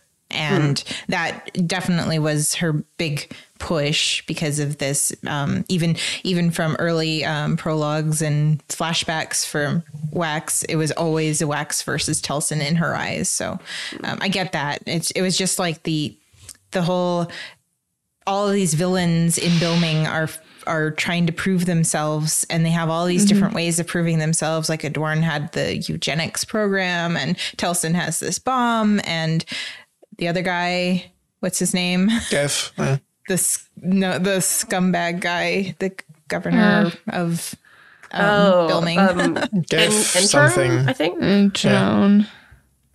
Entrone yes Entrone, right, yeah. Entrone gave Gave gave Entrone so I just didn't really get it I, I think all the way back to Alloy of Law, like the set's plan was sort of to destabilize the basin, to take control out of Elendel, and then kind of come in and be able to kind of restructure the power to take power themselves. And so I guess mm-hmm. I imagine at some point, Telsin just decided that she had to take an extreme measure to impress autonomy enough to kind of mm-hmm.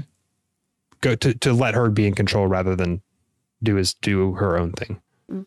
Another thing that frustrates me a little bit about uh, this plot point, but also this book in a larger sense, there's been a six year time gap, and there seems to be nothing that's happened in between. Like, yes, they were dealing with like creating bombs and stuff, but it just felt like one story stopped and then we fast forwarded through to get to the start of the second story and there wasn't actually any story in between that happened uh, like if it was in world I feel like there, what to me there was to me, um, Marasi and Wayne had a lot of development in, bet- in between. Um, Wax kind of found his role as a senator and figured out what that looks like. The, I mean, I, and I, one thing you mentioned, Jesse, was the uh, frustration about like the development between the conflict in the basin. So maybe, maybe that was kind of a weird, but I don't know. Feel like everything was happening in the background in those last six years, and Brandon figured Yeah. the the main story, like Wax is a dad, and Steris is, you know, helping him, and and they're doing science, and Marasi is you know rising up in the ranks and um, so it's not really like something that we needed to see on page and it was just something that he could nod back to but now we have another a new threat that's rising up over these six years from the background is what i got it is interesting that we had a, a, time jump in Rhythm of War, and now he's done like another one, like another one of these ways that these like two books are kind of mm-hmm. similar, I guess. Mm-hmm. Well, people I think had the opposite issue with Rhythm of War, where they felt like, oh, like all this stuff happened, and I and I'm kind of catching up, and I feel like. I yeah. missed it. Mm-hmm. Um, so it's kind of funny, I guess that. Just to clarify, like I know things change, and like in this book, Wax is in a different position, um, Marasi's in a different position, and with her friendship with Wayne and stuff but the characters feel the same. The characters don't feel like they have aged six years. It just feels like the same character from Bands of Mourning in a new book. It's kind of like in a theater production, like having a scene and then you go down with the lights and you come up and the scenery's changed and things have changed. But you, there's nothing really in between. You're just jumping from one to the other. It I don't know if that makes a little bit more sense. Like I was talking to a friend the other day who said that Brandon's books, if you read them kind of all together, they feel very samey. They don't feel like they have progress in them sometimes. The character voices are the same, even though time has changed. And that and it doesn't show the change, it just kind of tells you that time has moved. Um, and that this book really showed that for me. Like there was just a lot of stuff that was kind of set up at the end of Bands of Mourning, like even just little things that like, oh, this is different now. And we see none of that. We just now know the difference. I think to some extent that is sort of intentional that like the, the characters have like they are the same as at the ends of Bands of Mourning, but more so like they are at the end of Bands of Mourning. Like they have grown into the roles now. Like for instance, Marasi is like really a constable now and like grown into the role. Wax is has taken up that senator role, is really grown into it. And so like the point is sort of that these last six years were very uneventful and didn't cause much change in them. And like it's just more of the same as we saw in Bands of Mourning at the end. As I think that's in a way the point that like it, now that um, the set has, has finally reached like critical mass or whatever mm-hmm. and is enacting their plans now they need to act again and need to get out of that trot that they got into six uh, over the six years maybe but i can definitely see where you're coming from that it they do feel very much the same as they did at, in the last book i'll have to disagree because i do mm. feel like they all grew um, and like Marvin said, they grew into their own role. And you do see it in certain scenes, like when they are waiting outside of the journalist's office and um, Wayne is joking around, like Wayne does about, or like Wayne did. um, about going to uh, break through, break in, and then they can just blame it on him and stuff. And then Marasi is like, no, no, don't do that. And then instead of like fighting back like Wayne would have done, he just said, oh, "Okay," and then he goes and gets some um, some street food, chowta. Um, yeah. I think so. It, you do see the growth. I, I feel, and it is sprinkled in in the scenes. So I I didn't have a problem with with the time gap or um, how the characters felt afterwards. Out of all of them, I think Wayne was the one that changed the most. And mm-hmm. this was a debate we were having the other day on the server of like how some people felt that it made no sense for Wayne to do such a 180 on his feelings like about himself. And I was like, it's been six years. and in that time, Wayne has gotten over Ranette and is actually her friend now with Jaxie. And like the, the, those two have helped him a lot in his growth. He's been a constable for six years with Marasi, which has also helped him with that. And they finally called him out on like all the problems people kept bringing up with him over the last three books. Wayne has changed the most. The other ones do feel more similar to how they were in bands. But there are these uh, subtle changes in the way they view themselves and their relationships to other people. I mean, Wax with the senator thing, and like Steris has come more into her own, which is c- completed in this book. And Marasi is also more confident. And like, I am this constable. And she's really confident in herself, but she wasn't so much at the mm-hmm. beginning. And like the changes aren't ginormous, but there are traces of it there. Except in Wayne's case, Wayne did a change a lot. And I was worried about that at the beginning of the book when he made that joke to Marasi, like from the preview chapters. I was like, don't tell me, Brandon, that Wayne hasn't learned a thing in six years. and, and, and, then it was like, okay, no, he has he actually has learned. He was just making a joke and fine. Messing around with Marasi. I don't know if I'm being clear, but I hope. No, yeah, that, yeah, that's how I feel as well. I, I mean, the other the other three books have been focused on the other characters. So of course, this book is Wayne's book, I guess, um, since it started with you know a flashback for him. Mm-hmm. Um, so it makes sense that this book has the biggest change in Wayne's character to me. Um, so I was happy with it. I want to know who of, of you guys did any of you strongly dislike Wayne or did you like him? Where were you like at before this book with Wayne? Because he's, he's a controversial character. People have yes. different opinions. I'm just curious mm. where everybody was coming from and and and how this book like changed that for you, or if it did. I didn't really like Wayne's humor, which is a very common feeling i think um, he's very mm-hmm. over overdoes it and i do understand that that's his character and that's how he's dealing with his trauma and that's just how his brain works um, but i just didn't enjoy reading it um, and there were a lot of parts in this book that i did not enjoy uh, reading wayne wise um, the constant poop jokes uh, yeah. were eye rolling to me. I did not like those. I thought that I'm like, this guy is like, what, 39 years old or something? Like, I get that people can still have potty humor, but it's like, okay, we get it. Um, so I really didn't like that. But when Wayne was a little bit more serious, he had his character had grown. So I, I appreciated that more. Like the scene where he's um, getting into the dead, um, was it a journalist? or a photographer oh. or someone. Um, he was getting into that guy's oh, head yeah. to to kind of figure out how he died and what the people were looking for when they cleaned up his his apartment. I really liked that because it really shows Wayne's strengths as a person who can kind of get into an, another character and um, does it even better than like the Kandra can. So um, it was nice to see that, and it made me appreciate him more as a character in this book.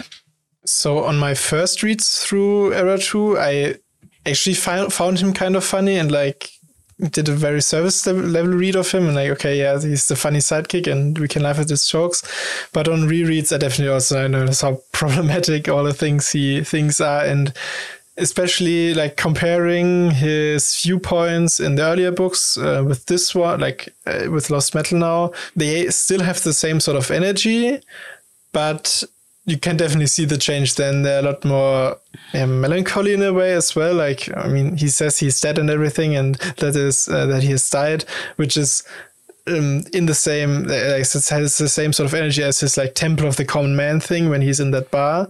But they read a lot more like like serious, I guess, and like he he really there has been some change in himself there, and that he. Mm-hmm like comes to grips with his own real like because it's very much a facade that he puts on to always be this funny guy and um co- tries to cope with his yeah trauma in that way and like I've, i can definitely see the progression in lost metal where he comes to grips with that and especially at that one point where um he like opens up to the to the people to distract them I think when it is when mm-hmm. like he talks about how uh, oh, the, yeah. yeah. they they they, they like can be the sewer. Yeah, yeah, exactly. Yeah, I think so. At least. Uh, no, no. This you're talking about like at the top of the shot. Yeah, right. Um, at the um, top of the shot. Oh, yeah, okay. yeah, the shore. Yeah. Um, but yeah, I think like especially that scene that was really powerful, and so yeah, I think I've come around to at least liking him again, and like I think he had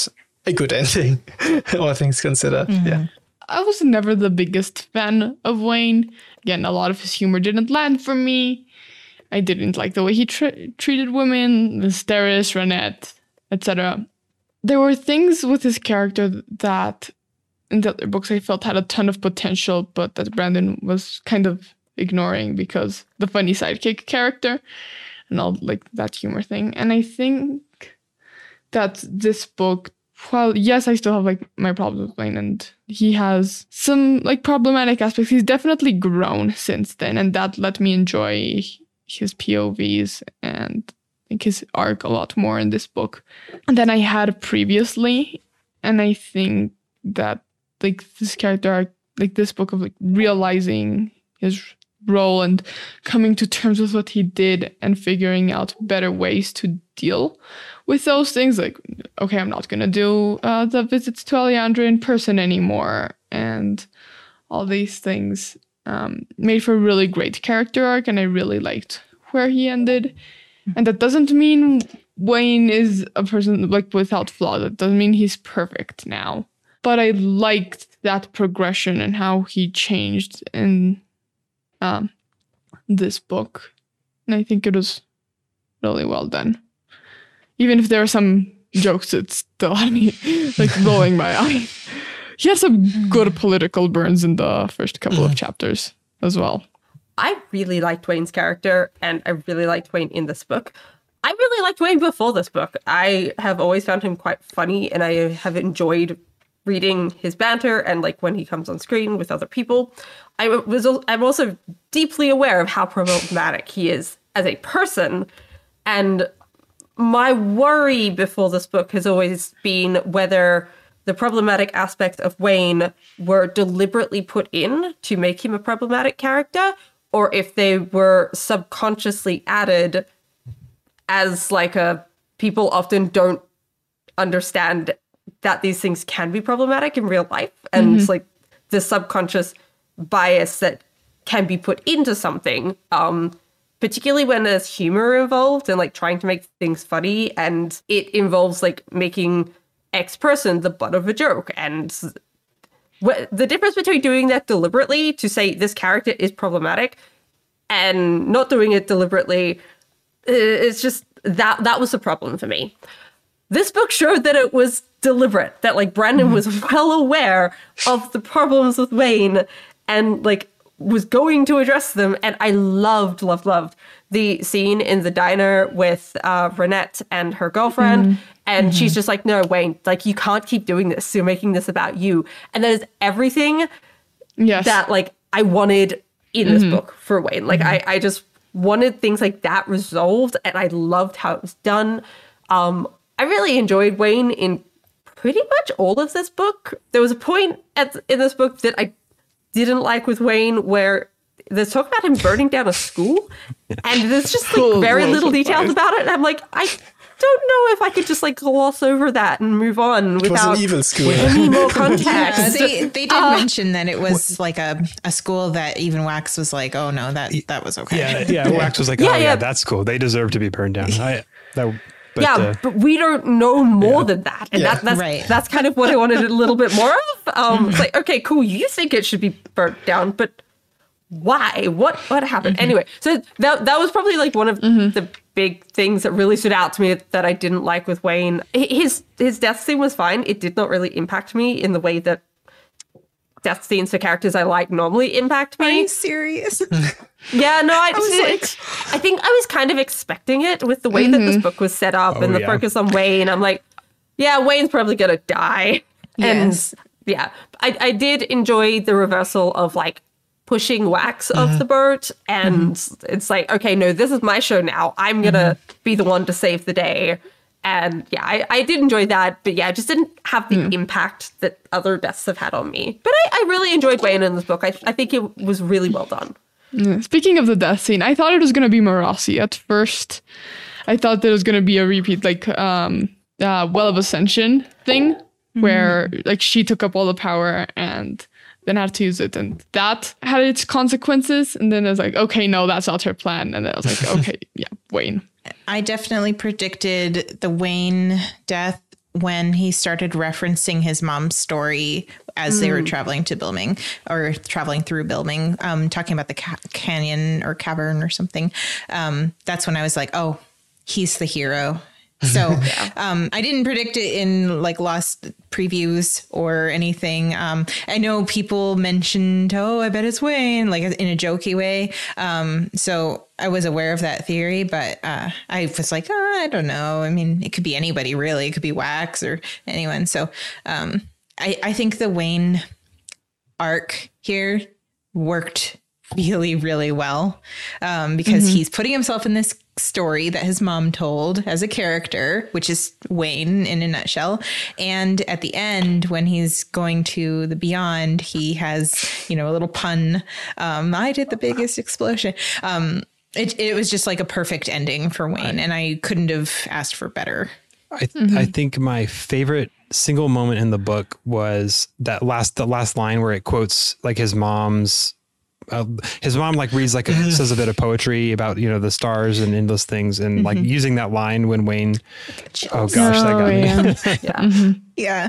Yeah. I had a little tear in my eye. I was like, Definitely being able to get that that after scene after the death where he's talking to Harmony, like it just mm-hmm. adds so much. It's it's like the other after death scenes that Brandon's done. Like Eshonai is the other one that really jumps to mind for me. It's like it just rounds out and closes out the character so, So well. well. Mm-hmm. I, I actually forgot to mention, but you, you brought it up, so so I remembered. I actually really disliked the connection to the story that his mom told. Like it just felt really clunky and really forced to me. I, I- I just kind of wished that wasn't there, but everything else he does was there. I, I liked it because Wayne has always like in his in his chapters in previous books he has these like little like weird like this Wayne quirk where he's like seeing the world in some weird way. Like in mm-hmm. Shadows of Self he's like in the bar but he's like pretending it's like a church or A whatever. church. so he like mm-hmm. does that. And so I it was kind of fun for me that like with this being like sort of Wayne's book in a sense that it was like a thing that spanned the entire book that he was kind of doing that with. And I I liked I guess how it played into like him being the hero. But mm-hmm. All right. So we we talked a lot about Wax. We talked a lot about Wayne, and then earlier we did talk about Sterisfit. But let's kind of pivot into Marasi's plot line. She had some interesting things with the Ghostbloods, of course, but we also have her struggle against these incoming forces. Does anybody have thoughts about her plot line? I have thoughts about the incoming forces. uh, I am convinced, absolutely convinced, that they are the Iriali. Just the description that was given for what they look like, it sounds exactly like the Iriali, and I will fight people on this. So how do you think that the Iriali like factor into autonomy's plans? Yeah, that's what it's I'm really interesting about. because because like I think up to this point, at least I've always thought of the Iriali as one group that stays as one group. But what mm. if they're not actually one group that stays as one group? They're one group that has split into different groups, which is fairly common with the way society is kind of set up, right? And countries are set up. And I could see this being like a section of the Iriali, or maybe just, I don't know. This is this is after Stormlight Five, so Odium has Eerie as mm-hmm. an ally on Roshar for their conflict, so he very much could be like I don't know, loaning them out to autonomy or something. But Odium I don't know. I'm just convinced somehow. that it is the Eerie, uh, the Iriali.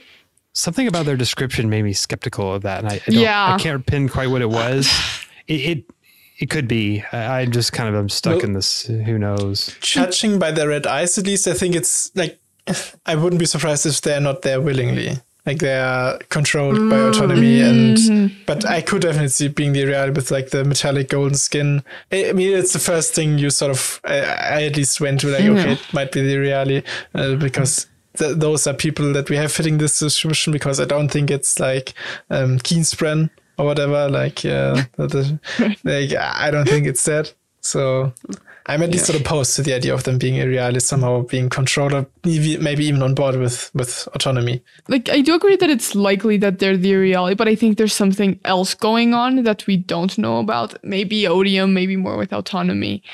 There's something else because yeah, they have been described as like aloof and with all these beliefs, but I couldn't like before this, I would have never imagined that they would go to these lengths. I can't put my finger on it, but there has to be something else going on with them, and I'm really, really curious to find what that's about and like to learn more about their Iriali culture and their people and this thing that they have with the lands and the places they've traveled. See how like the Iriali present in different moments we encounter them. Um, I, I just want to like because I had to go back to the book and read um, their description. So this is really close to the end. It's at, like I don't know what chapter it is, but um, this is when Marasi's down at the pool and she can see them. It says Thousands of inhuman soldiers with golden skin and glowing red eyes, living statues. They carried rifles of an advanced design, and their stares seemed to bore holes in her mind. The men of gold and red had arrived, bearers of the final metal, Miles had called them, destroyers.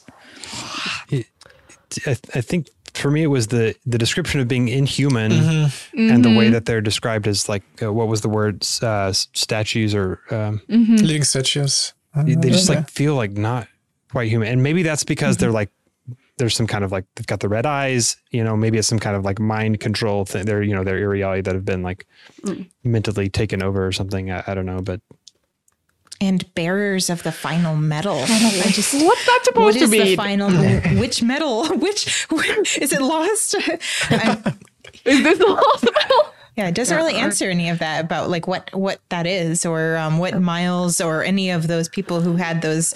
Um, I don't know what they were like death rattles. yeah. Uh, it is frustrating that like Marasi's been following this mystery of the men of gold and red um, since the first book, and she doesn't actually get any answers to it. Like it, it's just not being yes. resolved. So I have issues with her ending, or like that, and the ending to that plot in, in general, because it just felt quite anticlimactic to me. Like they they deal with Entrone, and then they just do a repeat of Hero of Ages, basically, where they burn away all the investiture there, and it just stops. Like at least one or two of the like I don't know have one or two of the men of gold and red come through or whatever and like have them deal with that because it's mm-hmm. it, like it feels very, quite weird to me that also autonomy would just be fine. Okay, uh, they've stopped the the or like close the perpendicularity, and then she just mm-hmm. orders her army to pick off in in Shadesmar and like leave. That I don't know. It feels very weird to me. And for Marasi being a detective, she sure doesn't ask a lot of questions of the Ghostbloods. Like mm. that's the first thing I would have been like, who who are these people? Like, why are they coming here? You know, I would have. I know that they said they told her that they won't share the secrets or anything, mm-hmm. but um, she's not asking the questions that us, the readers, are asking, and it was really frustrating. That's I think her storyline was for me the most frustrating to read because it was nice to get a little bit of closure on some previous plot lines, but then we have this brand new one and it doesn't get any um, anything to end it. And I think the difficulty with this book, and it it is a bit of a problem for me, and it ties into the end of Marasi's story, is like all of this is just being set up for Era three. So we can't mm-hmm. resolve these things because we have to set them up for the next book. And I personally really dislike when books do that uh, mm-hmm. because it it is like underwhelming and disappointing, and I wanted a conclusion. But yeah, I, I feel like that's the the problem with kind of the end of this book is a just things just aren't resolved. Things aren't mm-hmm. finished yeah. because we need to take them to the next one. Another thing that I found kind of frustrating that wasn't resolved, and that's something that I was expecting to be resolved in this book, was Discord, mm. which we knew from Era One was a possibility that Harmony, you know, Sazed taking up two shards could have become. And we're seeing this shadowy figure behind him in a few scenes in this book. And it was a little frustrating that this was brought up and nothing was, I mean, Kelsier at the very end kind of, it's like, what about that thing? You know, they didn't even really acknowledge it. So why mention that he has this shadowy ominous figure behind Harmony if it's not even going to be a plot point in the book? I, I think it's all Era three setup. I yeah. think like it's like same. Braden wanted to Era three. Yeah. In terms of the the Discord thing, someone actually pointed out on oh yeah a mm-hmm. YouTube comment I think that yeah. mm-hmm. the epigraph in the Final Empire that Discord comes up is also the first chapter that Sazed is ever introduced in. Yes. Yeah, I'm gonna. This is gonna be one of my questions for the spoiler stream uh, right now in December, um, because I, that made me really curious, and I am not sure how to phrase any of the other questions that I have about the ethers, and I think Brandon is gonna be cagey about them. So I think this is the thing mm-hmm. that's most likely to get any answers. And Putty's also gonna ask about the ethers a ton. So this is gonna be my question. I am very curious to see if this was intentional, if it was like kind of like, like in the top to room It level has to be, yeah. foreshadowing. Like that is too much of a coincidence. Like it mm-hmm. has to be intentional. the, the way he plotted the entirety of Era One, mm-hmm. like all the way through and everything, mm. like I don't see a And way of he's like, man, in, in 20 years, their minds are going to be blown. yeah. It's like if he knew that Sazed was going to be the hero of ages and pick up the shards and become Harmony, and he already had planned for this idea of discord and harmony, then he he had to have done it deliberately. Like he would have mm-hmm. known, like when writing Era One, that that would be where it ends up. So Harmony in this book and in other Era 2 books was very frustrated and we feel very frustrated as readers to read how how his hands are tied basically because of his opposite natures. With Discord in this book, they kind of mentioned I think it was some one of the characters mentioned to Harmony um, that you're like losing control or losing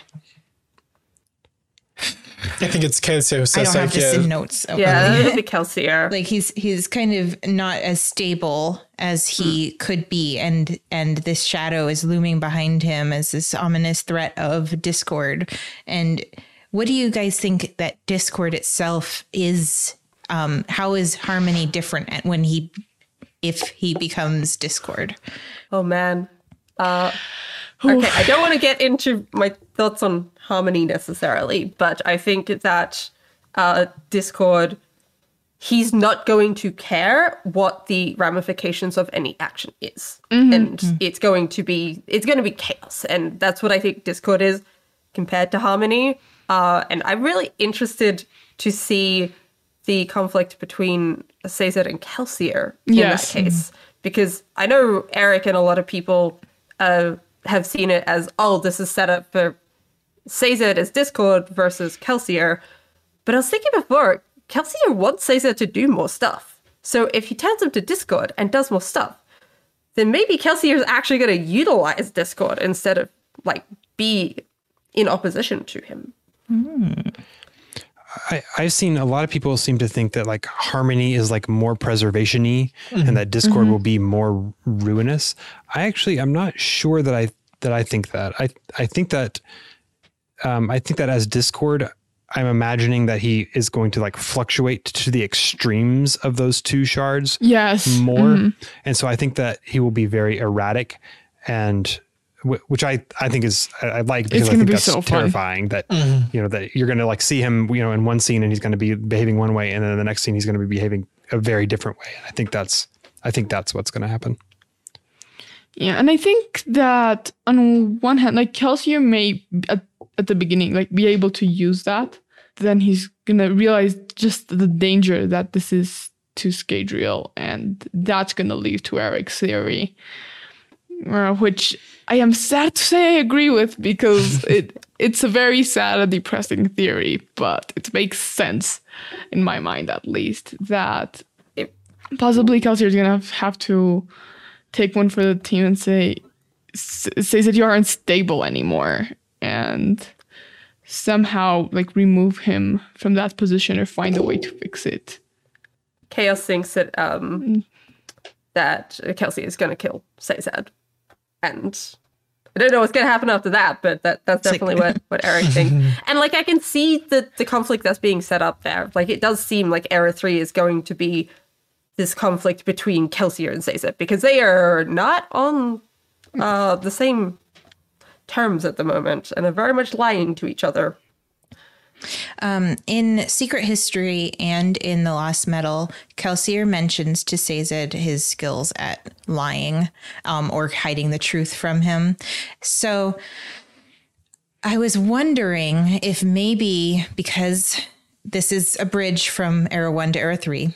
Um, if maybe the whole plot line with separating harmonium into its component parts or trying to get atium and lerasium from it, if that might play into Sazed's transformation from harmony into discord.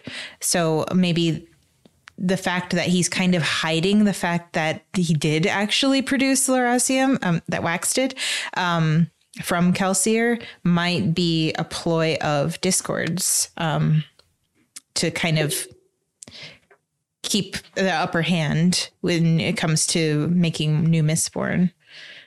Everybody's hmm. Everybody's absorbing that. Yeah. Um, I was just thinking, I didn't know exactly how the presence of god metals affects the actual shard. Um, so, like, if there's more atium in the world than there is lerasium, or vice versa, if that could throw harmony out of um, out of his perfect alignment.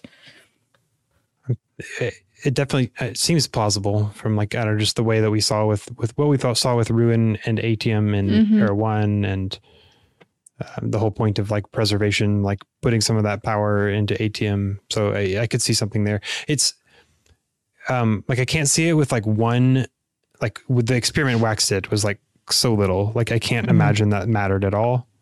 Um, so I'm curious, I guess, if they'll kind of ramp up and start doing more of these experiments. Um, I'm I'm wondering where they're going to get Trellium. Maybe there's like some stash of Trellium on Yeah. the planet still, but like if autonomy is like booking it for now and coming back later, I don't know where they get Trellium to. Well, the set has Trellium, and if the set is Yeah. destroyed because Telsin's gone, They'll find their maybe they can just find their stash.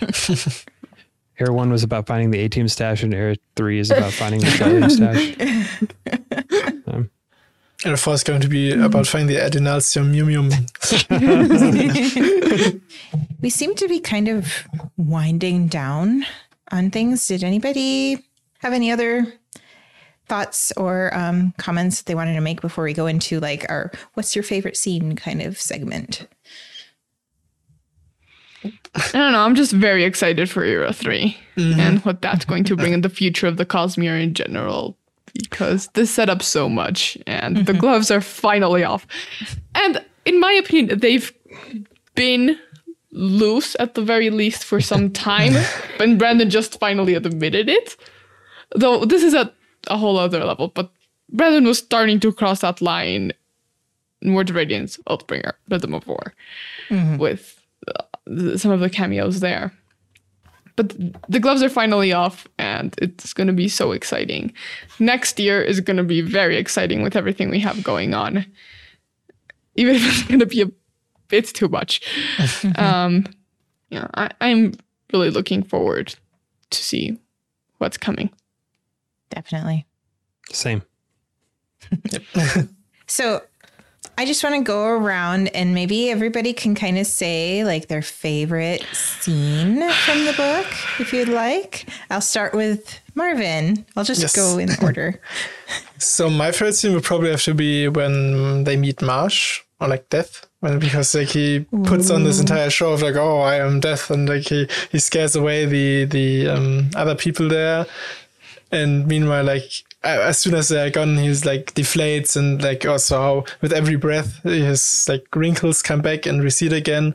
And I feel like that's very striking and it's sort of that he has grown into this role of death, but still somehow is that guy from a couple hundred years ago. Uh, it's very fun to see and like I, I don't know, I just I like that we have some more Marsh at all, and I really like the scene like as a, as in general, like how it was put on. Yeah. Man, now that I think about it, like there really is a lot of stuff in this book. Yep. that we didn't even talk Yeah. about. Yeah. Crazy. Um, Joshua. So I, I think I my favorite maybe was that I already mentioned with like Wayne's little conclusion there. So um, I'm gonna go with I guess my maybe this is actually even more my favorite, but um, the entirety of chapters 39 and Yeah, 40. same, same, same. like just like going into the Ghostbloods headquarters, meeting all these people, seeing this, like it's just um, uh, somebody described it as a Cosmere fever dream, and like that's just the most apt term for everything that happens there is just wild. So much fun.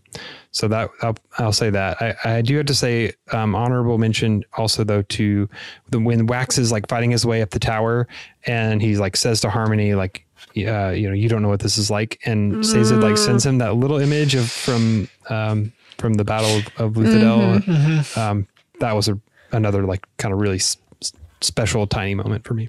Uh, Jesse. Things already being said.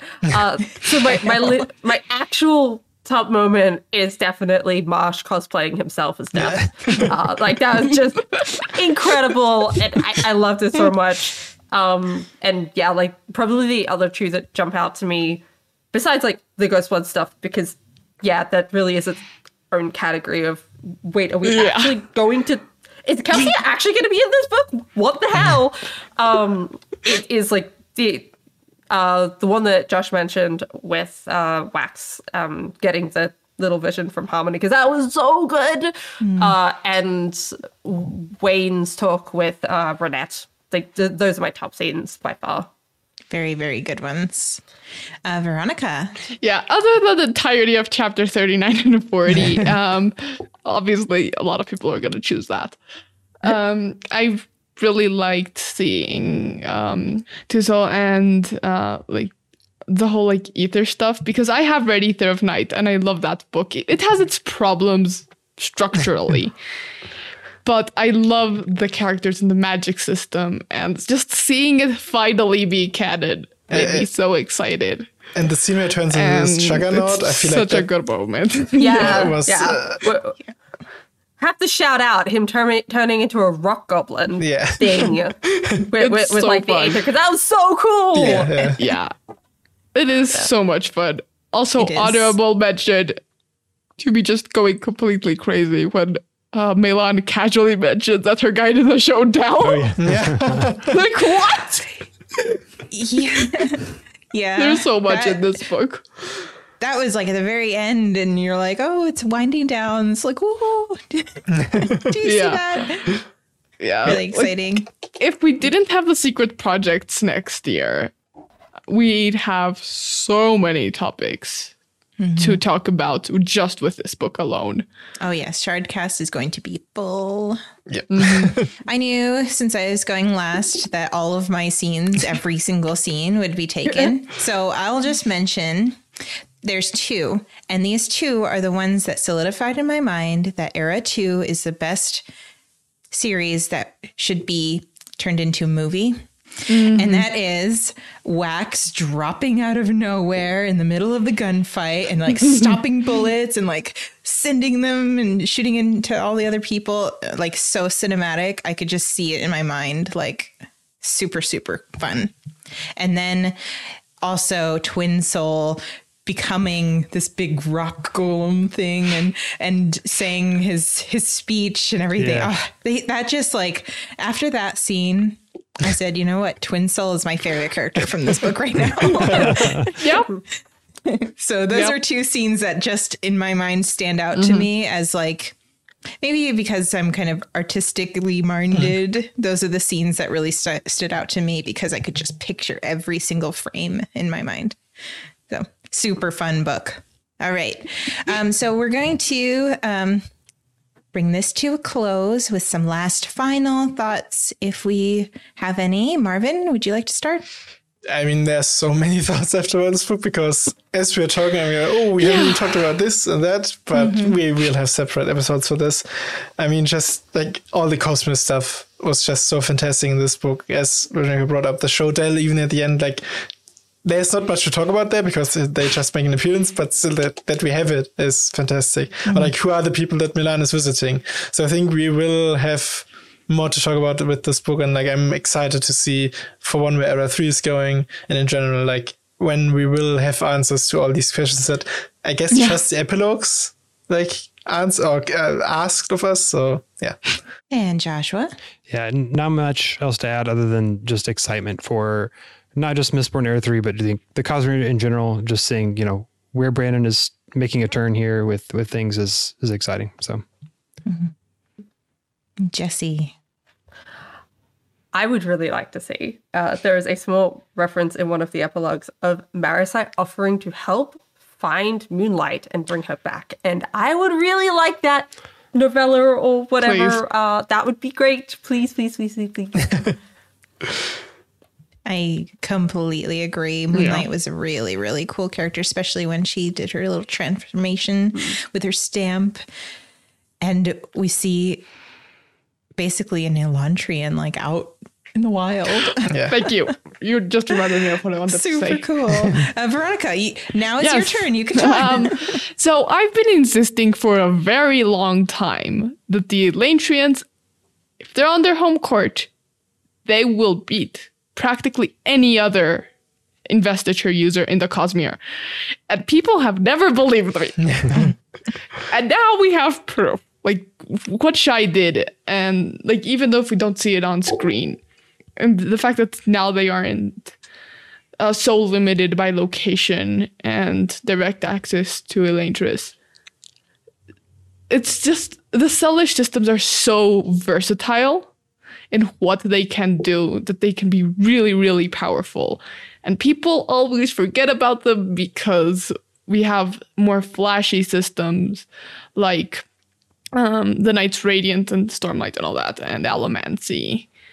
Because they're very cinematic and we only have one book in Elantris compared to well seven now for Mistborn or four ginormous books for Stormlight.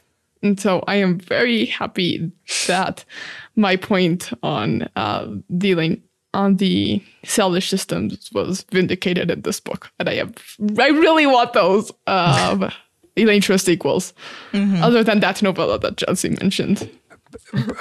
Brandon has like I've always imagined that Elantris two, the the Elantris sequel, would be like not long after the events of um Elantris, and now I'm like almost mm-hmm. wondering like, is it possible that like Mer- that Ki's as as code names like goes back to Sel and reunites with her brother, and like it's like that would be amazing. That'd be very I love that idea. I love that idea so Yeah. much. After reading The Lost Metal and after actually being able to go to Dragonsteel Con and listening to Brandon like just go all out with the Cosmere um, and say that, you know, "And now the gloves are off. Like that was such a huge moment. It just makes me so excited for what's coming up. Like it feels like all of the books, every book that has been put out so far is leading up to this perfect like huge story and it's just really exciting to see and the lost metal is a perfect example of how crazy it'll get with all of these different magic systems and all of these different characters and personalities shards planets. It's it's just this huge war in my mind of things going on and it's just really really exciting to be a part of as a fan. Okie dokie let's move on to who's that cosmere character? And eric has written down for me a song to sing for you. It goes do do do do do do do do do do. All right. Nailed it. character is from Roshar. Menace. Tien. Tom. Braze. Void in drag on a horse. it's time for Who's That Cosmere Character? Caw. All right, you know how the game is played. You send five clues and a character to WTCC at 17thshard.com. I'll read the clues aloud, and after each clue, my fine panelists have a chance to guess who's that Cosmere character. It is my first time hosting this, and I've only participated like two or three times in past Shardcasts, so bear with me. Um, also, I have to mention we've gotten a lot of spam in our WTCC inbox. And so that's why it's been kind of difficult to get to them. But hopefully, we're going to get to yours eventually. All right. So for the first one, this comes from Basement Boy, B O I, on the forums. Clue number one this character is from Roshar. Why did I guess it? Gaz. Um, Yaddle. It is not Gaz. Oh, she's not from Roshar. Ugh, Yeah, she's yeah. on Roshar, but she's not from Roshar. you wanna do that. I had her on my mind because well, Hesina. It is not Hesina. Uh, let let's um clear out both of the parents, Lirin. It is not Lirin. okay, moving on to clue number two. This character is invested. Leshwi. It is not Leshwi. uh, Raboniel. Not Raboniel. Lezian. Or Lezian. It is not Lezian either. Uh, Szeth. It is not Szeth. Ooh, clue three. This character is male. Dalinar. It is not Dalinar. Axies. It is not Axies. Really nice one. I'm gonna get another low hanging fruit out of the way. Kaladin.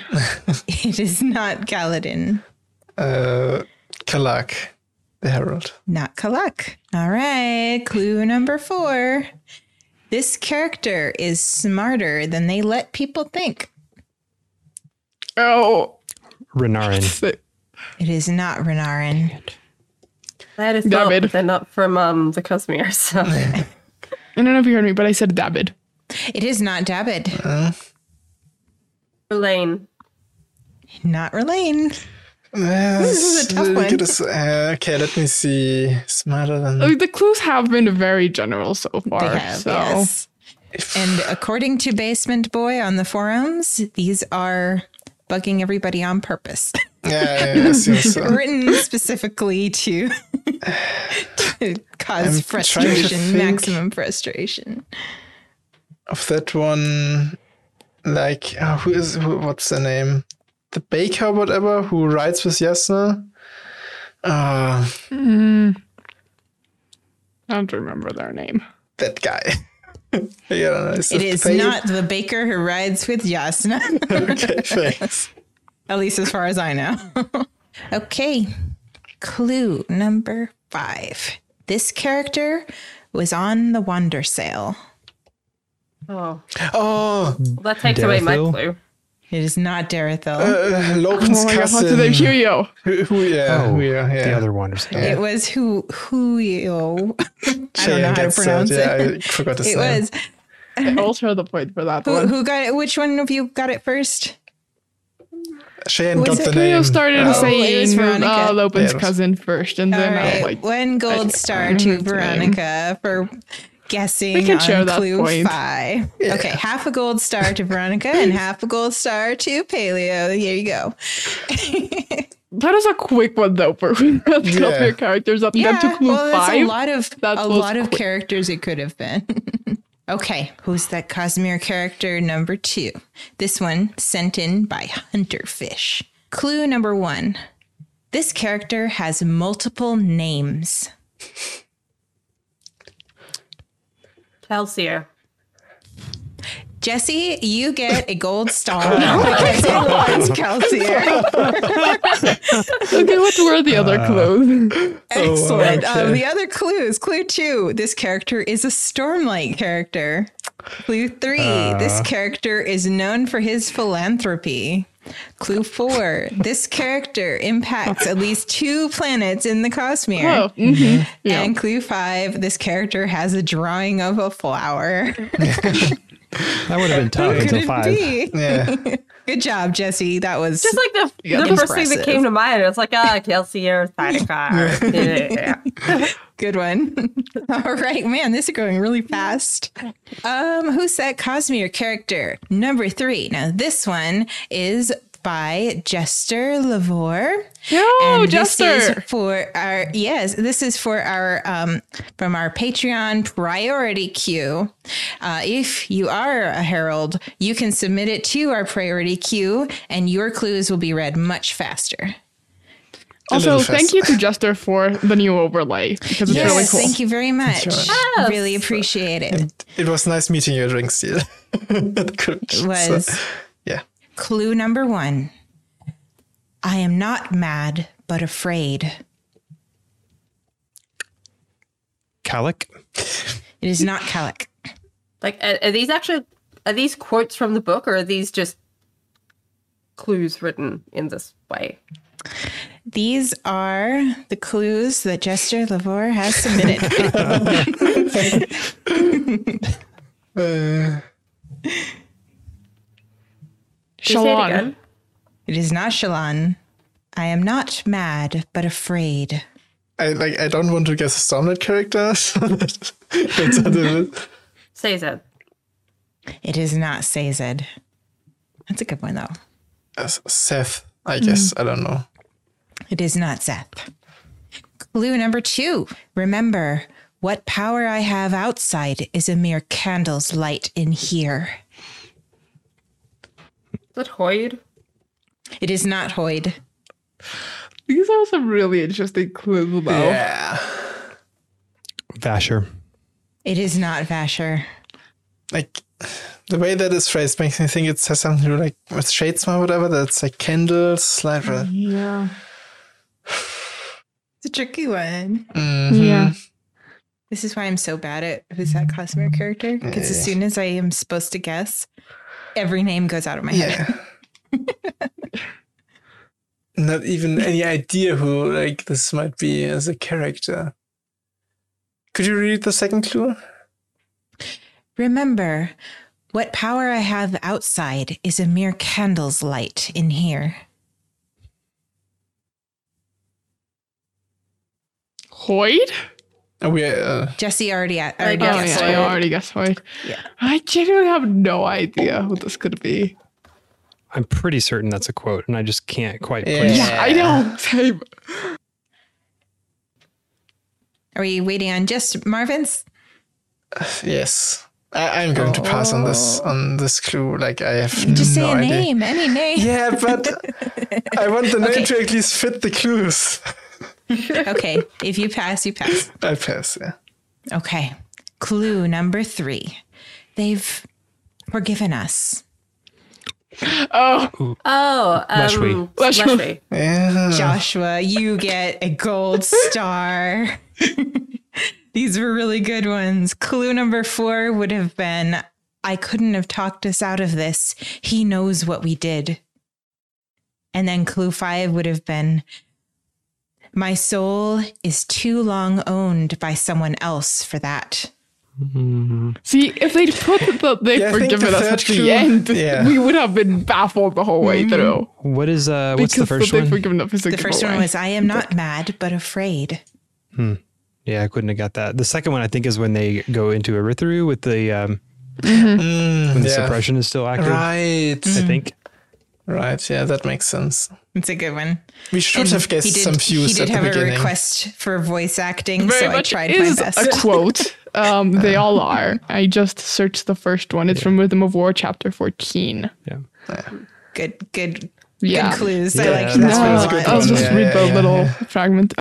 All right. Why did you seek to block my proposal, Leshwi? Raboniel asked. Have you begun to feel the effects of madness? I am not mad, but afraid, said- Leshwi said to abashment, and Venli started, started at the words. Lady Leshwi, afraid? Do you truly think you can end the war? That was That's a good a one because it makes you think of mad, like angry, and hmm. so you're trying to think of like characters. I was Yeah. definitely thinking mad as in like Herald Yeah. mad. Crazy. I was like, this does hmm. not fit any of the heralds. Nice one.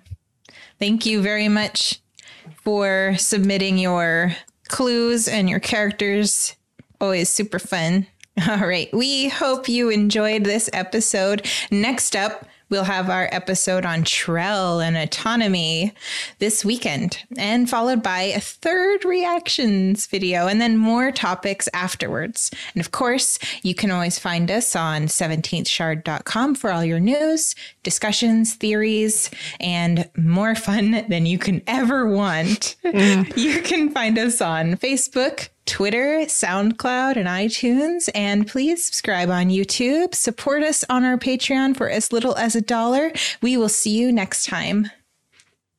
Bye. And um, I have a note here. Eric says I have to say caw or he's going to fire me. Great. Well, go on. caw. Oh, Fantastic. Fantastic. 10 out of 10. Yeah. fell for admin. Fell for admin. Yep. Yes. Hashtag fell for admin. Hashtag fell for admin.